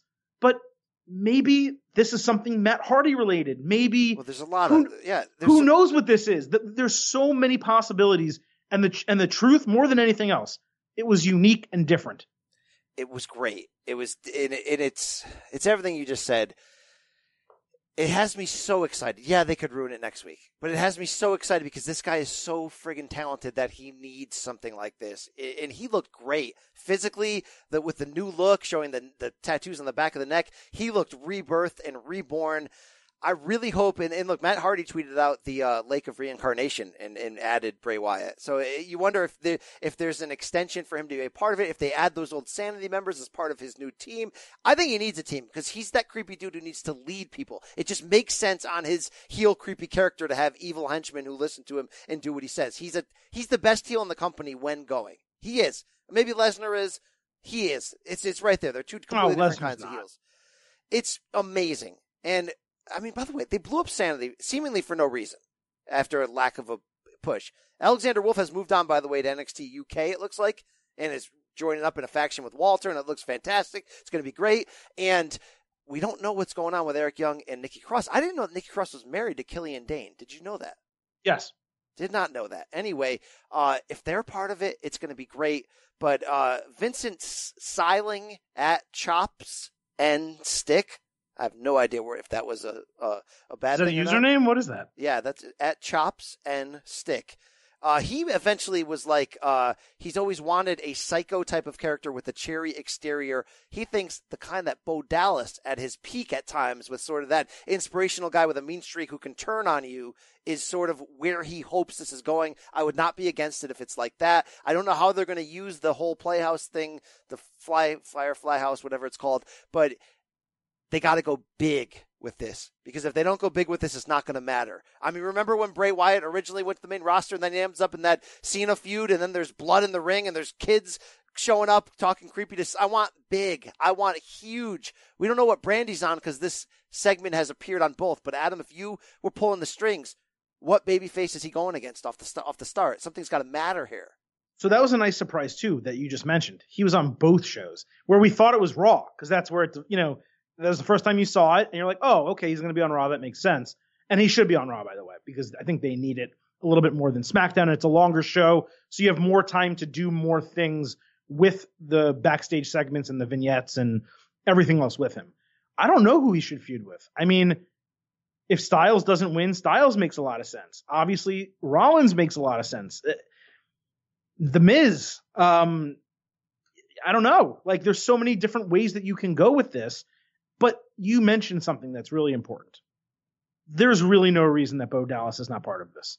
And there's no reason that he hasn't been part of things Bray has done in the past. It's time. They, guys, they look like identical to each other as they should, um, as brothers. But, but it, it would fit so well. And Bo Dallas does have the character ability to do something like this. It almost seems wasteful to not give him that opportunity. I hope that Bray gets what he deserves because I mean it. When we look back on this era, it's going to be Roman's era, but you're going to ha- you're going to remember the tail end of AJ's career. Rollins is probably going to be the number two player in this era. Lesnar will have lingered. You saw the end of Cena. The, I mean, you know, eras cross over from each other. But I think Bray could be the heel of this era, the dark, you know, like the like the guy. But we gotta we gotta go for it. We gotta try something. They're doing it. Let's get behind it. Let's follow it. Don't blow it, WWE. Thank Did- you. did- so moving on from this, did you have any concerns? And, and I guess I'll, t- I'll tell the story first, and then you can kind of come back from here. Apparently, according to I believe it was Mike Johnson of PW Insider, maybe it was someone else. Um, Fox was none too pleased with WWE that they took all the Latino superstars off of SmackDown when Fox Deportes is gonna, I guess, simulcast SmackDown on Tuesday nights. Um, so they basically asked Vince, "Hey, can you put someone back on that show?" Vince chose Andrade. Uh, by putting Andrade back on the show, that meant Zelina Vega had to go back to SmackDown. And because WWE very nicely keeps married couples together, that means Aleister Black also had to go to SmackDown. So a request for one became three people changing. Uh, we obviously ended up with Samoa Joe on Raw. We know that he was supposed to be there last week, but he got sick and wasn't able to be on Raw. So that's at least explained, although they didn't tell us that on TV. He's going to Um, feud with Strowman. uh, We're guessing. yes, we're, we're expecting a Strowman feud. Strowman wasn't even on TV this week. But going over to SmackDown, they had Andrade come in and they didn't really explain why he was introduced on Raw and then back on SmackDown. But nonetheless, they put him in the match with Finn Balor and they allowed Balor to get over and get his win back. And they had Zelina Vega interfere, helping him toward that end, um, kind of not making the loss hurt Andrade so much. So 50 50 booking there. And then you have Aleister Black, who I was very excited is back on SmackDown, cutting this promo behind, with a black background behind him, where I was expecting the end to be fade to black, uh, and he just kind of says you don't know my character even though you think you do, and it was kind of strange. Oh, I Did you that. like? You I, didn't see that? I, must have fast forward coming back from a commercial right through Okay. that. Well, you missed it. So I'll talk about that after. But did you have any issue with the way kind of Andrade, the move happened and the way he was presented or anything like that? Him losing? No, that match was great. That match was, It was a great. great TV match, and and I I love when Vega is involved physically. I think she had so much to that. Um, ultimately, it's sloppy the way this whole shakeup, as we mentioned, was handled. I'm not surprised Fox got what they wanted, by the way, because it's a new dawn. There's a lot of money. There's a lot of. Uh, I'm it glad also, to it also that. makes sense. It was really short sighted of Vince to do that. I mean, Exactly. It makes it's embarrassing to WWE that all this is happening after the after the fact. But as we know in wrestling, uh, they can do really, really embarrassing and bad image things, and we'll forget about them or not mention Katie Vick or Saudi Arabia. Every other sentence, just you know, we'll we'll keep watching at them. The sponsors are still there, so it doesn't really matter in the end. But I'm intrigued about what you're saying. Is there a reinvention of Black's character coming? I don't know that it's a reinvention, but they let him speak a lot. And there wasn't a lot of gimmick behind him. It was just a black background. And he, the whole promo was basically like, you think you know me, but you really don't. Uh, my character is different than the person that I am. And I don't have the exact wording because I kind of thought you would fill it in. I thought you would have seen it and you, Well, you have better memory than, you have a better memory than me. But it, it gave me a little bit of concern off the bat that like, "Hmm, what is this exactly? Well, if he's going to be a babyface, which he's been presented since his call it since his uh, arrival in NXT, I feel like he's got to talk more than look like an evil Luciferian. Let's like to me that's a heel. I'm sorry, guys. Uh, I'm not saying that you can't be on that side of the fence spiritually and be a good person. I'm saying for re- pro wrestling, uh, we're not we're not that new age to accept that yet as anything but a heel. Does it so? Maybe if they're going to keep him as a face, you would have him talk more. But I feel like I mean, his look's amazing. I, I like Yeah. a lot of what his character represents, but something about it feels like it's holding it back from what it could be. And maybe we'll find that out when we find the layers of the personality. We don't know anything about his character's personality at all. All right. We know his finishing move. We seem to know that he loves dark things. But unless you're going to really hammer that home as a heel, if he's going to be a face, he's going to have to talk and have a personality. Faces need, Or- need that. or even if he's going to be a heel, he needs more of a personality. On the main roster, you need more of a personality than on NXT. So I'm okay with them doing it. I'm I'm reserving full judgment, but it made me a little apprehensive. Like, what what exactly are they doing with this? I'm, I'm not quite sure. Guys like Uh, him, though, they're so all in on the tats that represent a, a, a personality of their character that it is hard to come back from that or change your look or do something different. Very true. Um, the Viking experience, BC became the Viking Raiders. An improvement, I think we can both agree on. But- lame. What are you gonna call them? The Seahawks Rams next week? I mean, it's just so weird. It's, it's, I get it. And, and somebody turned me on to a uh, WWE.com video of that shows, I think, Rowe, who's married to Sarah Logan, that the two of them in their real life are part of all these Viking clubs that are basically yes, like they are. Renaissance fair type stuff and they reenact all this stuff. And that's great, but this still sucks. And you know it sucks. And that's what it Absolutely. is. It's a Vince decision. It's all, it's all it is. I want to ask you something super. Oh, you got anything more on that? Well, I was just going to say it's better, but that doesn't mean it's good. Yeah. But go ahead. Yeah. A lot of people jumping in this week. Uh, you know Mick Johnston, right? From down under Yes. at Mick underscore Johnston. He, you know, he got left out of the Rushmore. I'm sorry, dude. There's only four spots. We love the man. He says, BC, out of all the moves of the last two weeks, I'm surprised by how much I popped to see Jinder turn up on SmackDown. Am I alone here, or has his heel work through 2017 aged well? Yes, the Silver King was right that they put the title on him too fast, but he over delivered in that turn in that run, I'm sorry. He seemed to have just started to really be comfortable in that role when he landed on Raw last year and they did nothing with him. I'm confused, but I think I'm on board. Hashtag don't hinder the Jinder. I need your thoughts on this, Mick. You know I love you, brother. But you have asked us in this DM question Are you alone here? Or has his heel work aged well? You're alone here, brother. I got nothing against Jinder. I love the guy. He's a jobber. Or, or at best, a mid card heel. He's a jobber. They made a jobber a champion for no reason. And and to their credit, they did whatever they could to make him seem larger than life. He was fine. He was fine as champion. We bought in on it. It was fine. But he was he was not he should not have been in that spot, but he did a fine job. WWE Champion Jinder Mahal. but uh, Jinder Mahal, like I knew he would never uh, eclipse that. I, here's the here's what I'm trying to say. When that ended, I knew he was going to fall hard. Right, right. There's really no in between.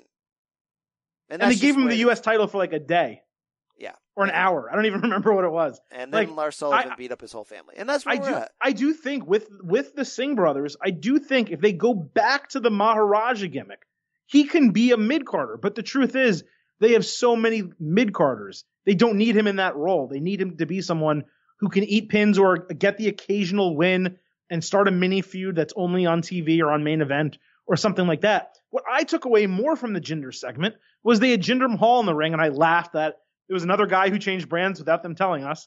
Um, and then Chad Gable's music hits, and Chad Gable's walking to the ring, and I'm looking at this guy, and I'm like, holy crap, Chad Gable looks like a million bucks. He looked like cut and really good, and, and the way the camera zoomed on him, I was like, oh my god, they're about to put Chad Gable over Jinder and start a mid card push with Chad Gable. I was in my head, and this is all 30 seconds with this guy walking down the ring, and then Lars Sullivan bull- bulldozes him down, knocks him out, and I'm just like, oh my god, really? Yeah.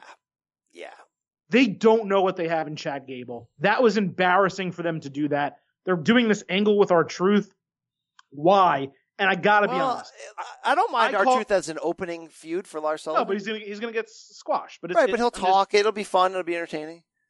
but I said this before Lars Sullivan was even a sniff on the main roster, before they ever had even a single vignette for him.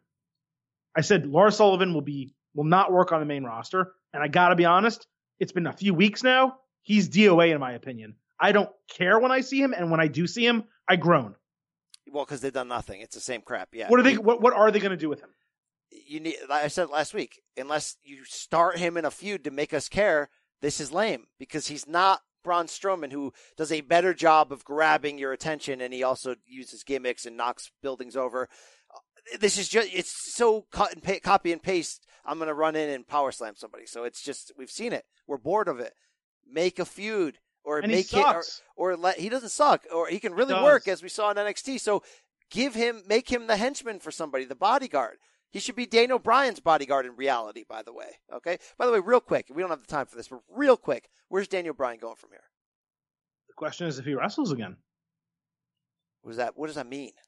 Well, I mean, he hasn't been traveling with them since WrestleMania. He apparently got hurt on that show. They're not saying what it is. I mean, we all hope it's nothing, you know, brain related. But if it is, Wow. that, that's it. I mean, you you would have to imagine, right? So I'll, I'll say this: know. if he didn't, if he didn't come back again, that year plus he gave. Well, when, when did he come back? He came back before SummerSlam of of eighteen, right? his first match was WrestleMania last year. Oh, that's right, WrestleMania. Not He was back like two months before So WrestleMania, something like that. he like kind of gave us a year, more or less, a little over. That's that's a, Cemented his legacy. that's yeah, a hell, we were say, we were saying at the same time. Cemented his legacy, hell of a year. Wow, wow. and the, and and arguably the best character work of his career over the last four months, five months. Man, I hope many. that's not true. I hope we see him. I really do. Oh. So do I. I mean, I I hope it's certainly not true. Um, All right, I got a But, bunch of uh, bunch of uh, outside of WWE nuggets. I got to run through. We good on Raw and SmackDown here? I think so. Yeah. All right. Well, before I do You, you that, you okay with Reigns, Elias, and Shane? You good with that? yeah, I am. I am. I am good with Okay. that because Elias needs to be in something that matters. He's going up against Roman Reigns. That matters.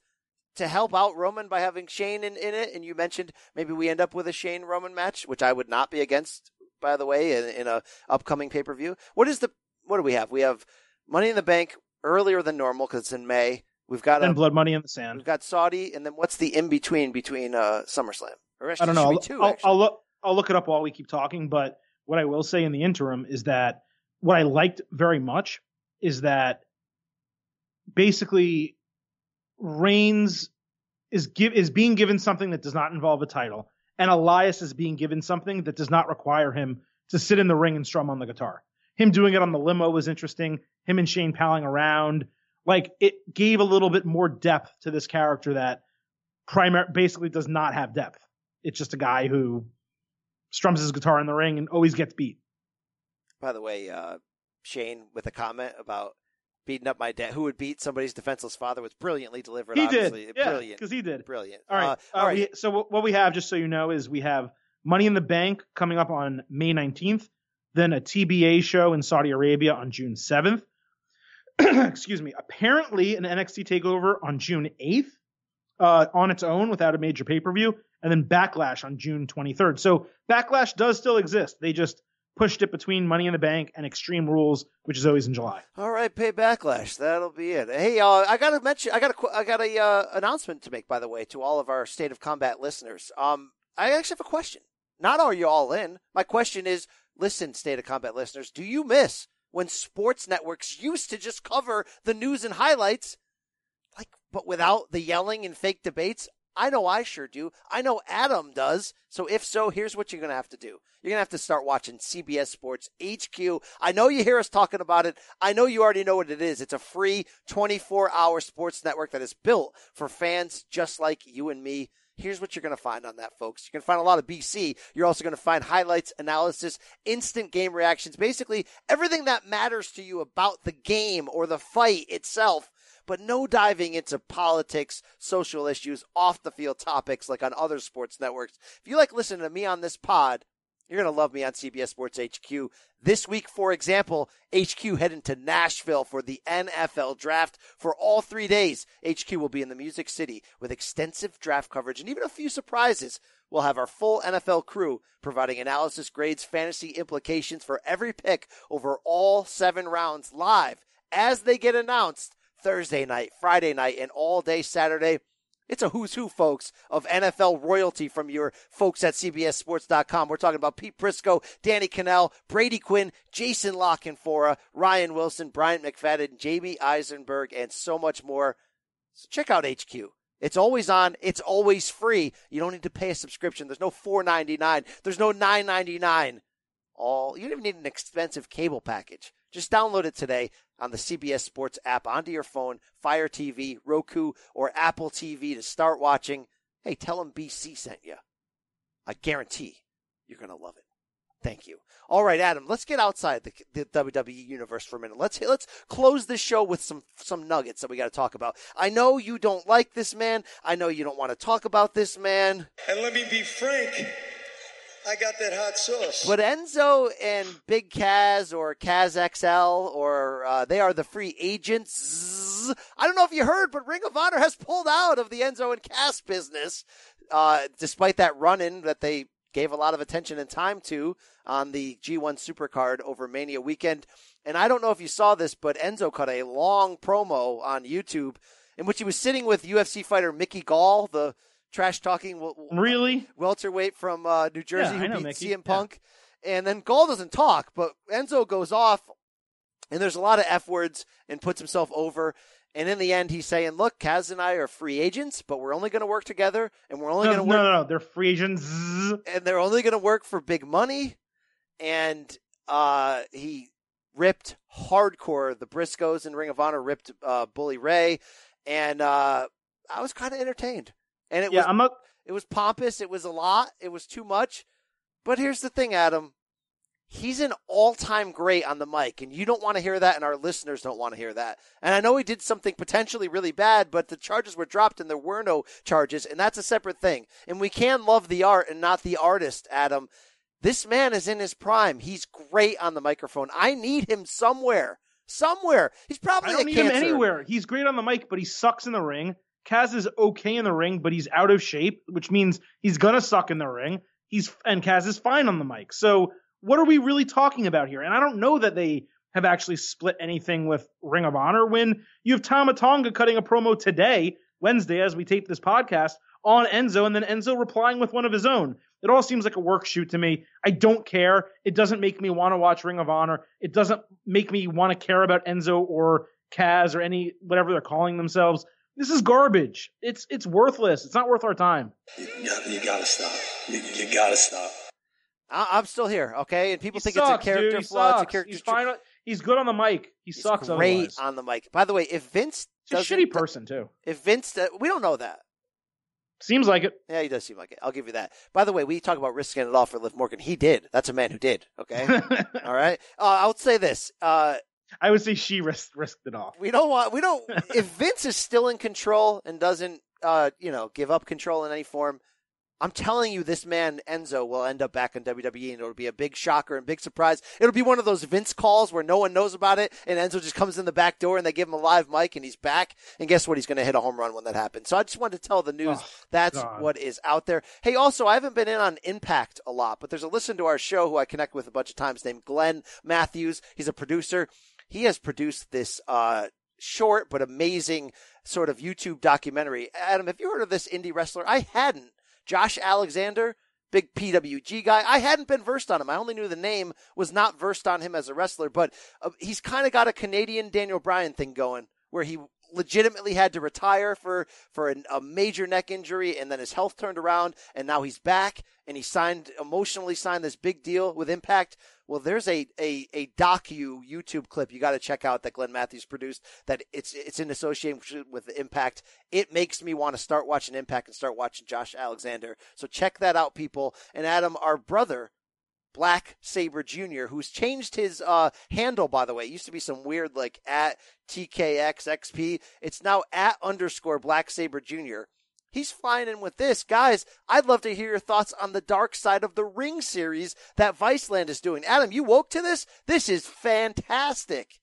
So I watched the first two, yeah. Um, oh man, I don't want to call it fantastic because it.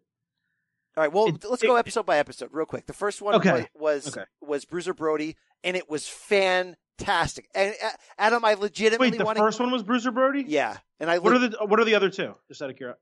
uh, Bret Hart and Yeah. Randy Savage. Oh, okay. I thought those were the first two. Okay, so go ahead. Bruiser Brody, I'm going to be honest with you. I thought it was 100 out of 100. I thought it was five stars. I thought it was friggin' brilliant at the way they reenacted things, at the interviews they got, going back to Brody's family and his son and opening up that locker with all the memorabilia in it, like all the NJPW jackets in there. I mean, that was, loved it. Did, were you moved by that at all? I did. That's the only one I didn't see. That's why I, I thought it was the third one. So that's why I was All surprised. right. So if you Yeah. only saw the Macho Man Liz marriage one and the uh, rightfully kind of derided Montreal Screwjob one, because I know Meltzer went off about it that they left off a ton of A actual ton, truth fact ton. and kind of made it seem like it's a work there with Scott Hall. If those are the only two you watched, I could see some misgivings. They were very well produced and presented, though, outside of the lack of facts, it seems, on the Screwjob one. But they have a bunch coming out next. It's uh, this week, I believe, is the Von Erichs.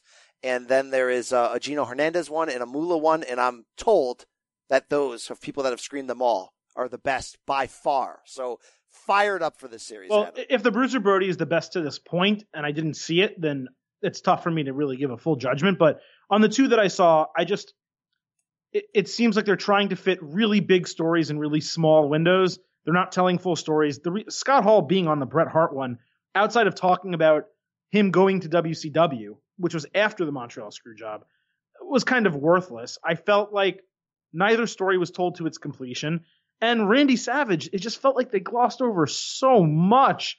Uh, I mean, yeah, I learned a little bit about Elizabeth from the interviews, primarily with Linda Bo- uh, Bo- Boea. How do you say his last name? Terry Bollea.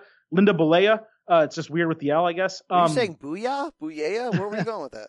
no, uh, but I actually learned more from her than I had pre- previously known about Elizabeth because she was her friend, A- and, I guess had experiences with her that maybe the guys don't talk about, right? How she really felt about things. But I just felt both were just good. I, I I was happy I watched them, but neither led me to Twitter. And you know I'm happy to go on Twitter to praise or crap on anything. Uh, but neither led me to go to Twitter and say, "Oh my God, you have to watch this." Well, the Bruiser Brody one definitely did. And even though I knew the story of how he died, the way that they dug deep and, you know, the dramatized it, it just really was gripping. And he's also, by the way, under, uh, you know, his life, because he never wrestled in WWE, is very undertold. And that was a guy I grew up watching. You're right on Savage and Bret that you didn't really learn anything. A little bit on Savage. It's funny. Did you see that tweet from Hulk Hogan ripping the Savage documentary saying you talk to the wrong people, you talk to somebody, meaning his ex-wife, who was just pulled out a few pictures out of the scrapbook, and then the producers uh, responded to him. Were like, uh, "By the way, we asked you to be in it, and you turned us down. So uh, we'd love for you to be in it." Again it just it, it did feel across the board that they didn't necessarily have the best sourcing uh, in terms of the interviews, and that's not to say that they didn't try because I'm sure they reached out to WWE and said, We'd love to talk to Vince about this, or Oh, Steph, yeah. or talk- Shane, they- or Sean turned him down. You know, Vince yeah, I'm, I'm sure. So, uh, so I'm sure. I So mean- because of that, though, the stories are not complete. I and mean, it's also the, that the, the, the the guys from the Puerto Rican uh, wrestling promote, you know, the, Right. Carlos Right. Colon, the legend, and, and the guy who they accused of killing Brody. They, they're- those guys are still alive. They obviously turned down the request to speak for that. but that's the nature of the beast when you try to do a story about an organization, not not an organization, a business that is very close knit and secretive. You're not going to get the full story by talking to half the people. So True. I don't blame them. I'm not saying their product is bad. I'm not, I'm not criticizing. I'm simply saying I can't come here and sing their praises when, as someone who's watched plenty of things about Randy Savage and Bret Hart and the Montreal Screwjob, many produced by WWE, which sure gives their side of the story, but others as well, and heard interviews, Prichard interviews, and other situations. It's tough for me to kind of say, like, I learned things from those. Now, if you're a common fan or a former wrestling fan, or you're just someone who's watches Viceland and you just happen upon this, those are very well done and they're they're gripping and they get you interested in those stories. So they're they're appealing to audiences beyond the wrestling fan. Yeah, you can watch But for a on- wrestling fan watching it, it's like, yeah, I didn't learn that. much. Well, just those two, but you can watch it on the Viceland website. I think that's the only place where they are. The Bruiser Brody one is on YouTube in full, though. That was the introduction. No, they're on TV. I watched all of them on TV. Oh, okay. I, I haven't. I've only been Yeah, watching them they on have the a website. channel. Um, and the Gino Hernandez one's going to be great because he's also uh, such a superstar, but you know, died young and is underserved because he only wrestled in world class. So can't wait for that. Uh, also, uh, one more DM slide before we get out of here.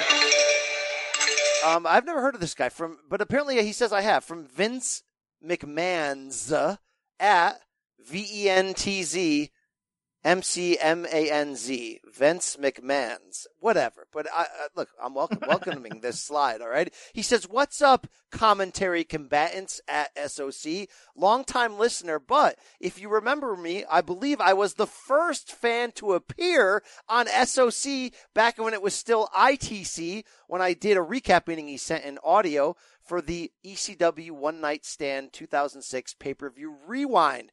In parentheses, which needs to be revitalized, by the way. Editor's note, Adam sent me that same note overnight saying it's time to bring back pay per view rewind. I think he's right. Back to Vince. He says, not saying I deserve a spot in the Mount Rushmore or anything since I don't DM as much, but I've been following you guys since the beginning.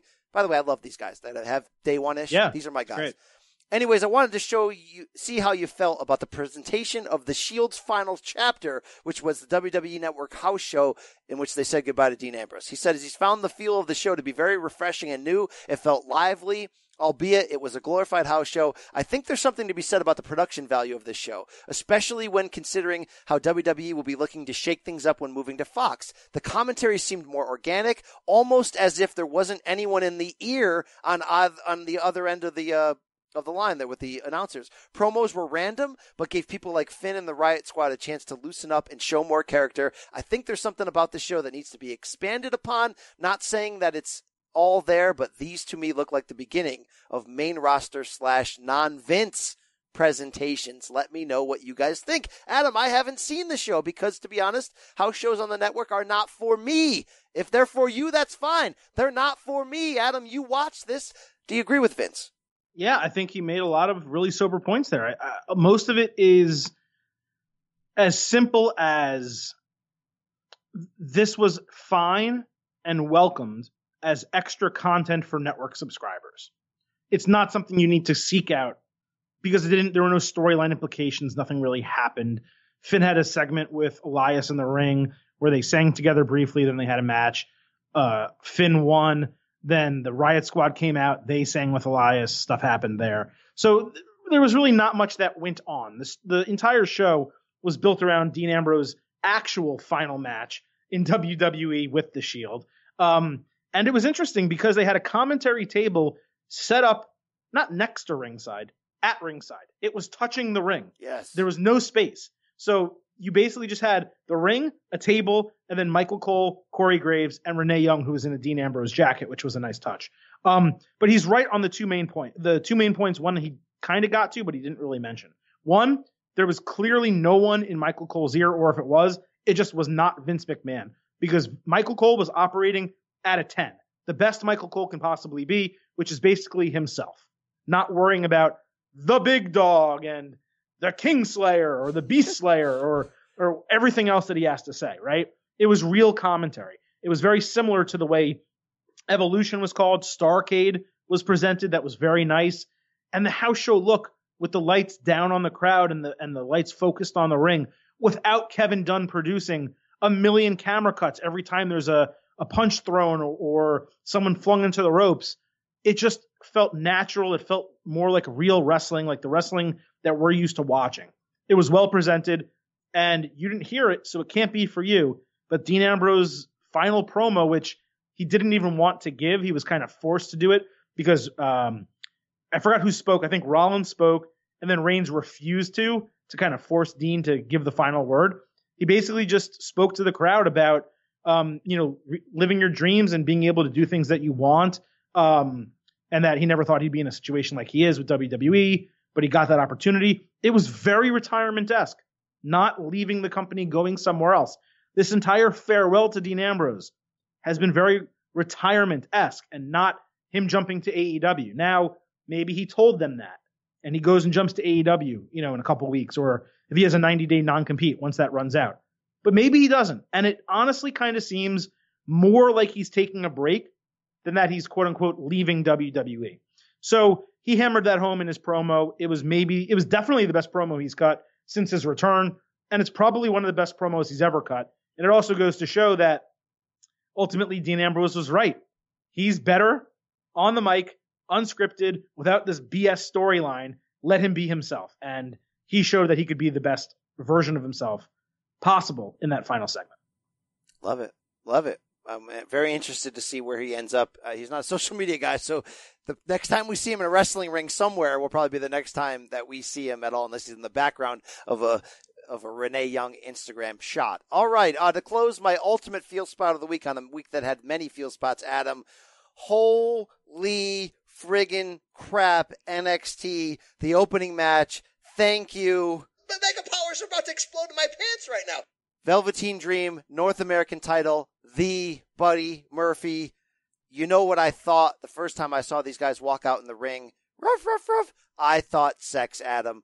this match, a lot of people DM me and they were like five stars. It wasn't five stars, but it was great. It was great television. Thank you, NXT, for giving us this gift.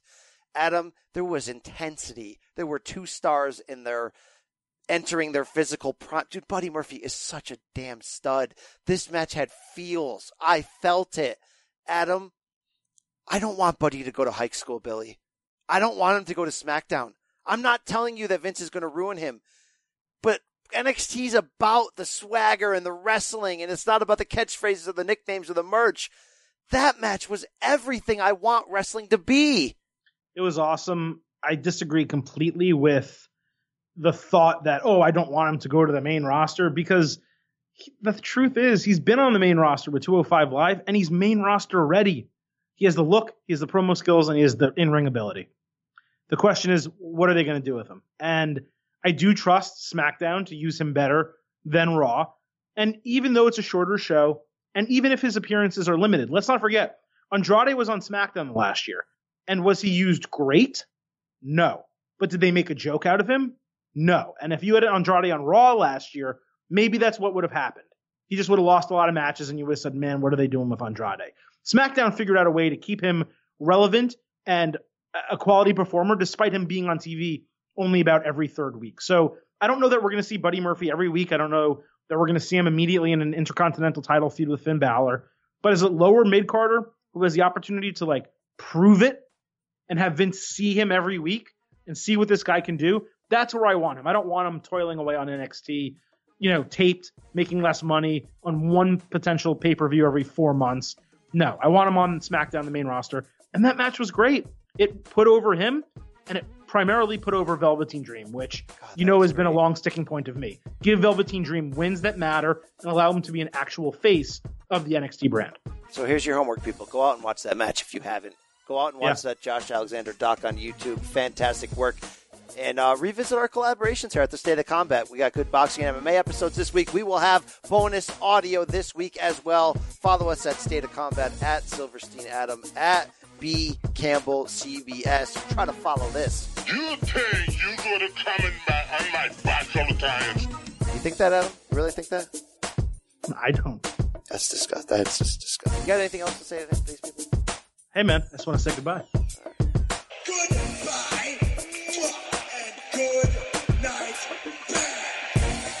AEW is coming, Adam. It's coming. The revolution is here. Yeah.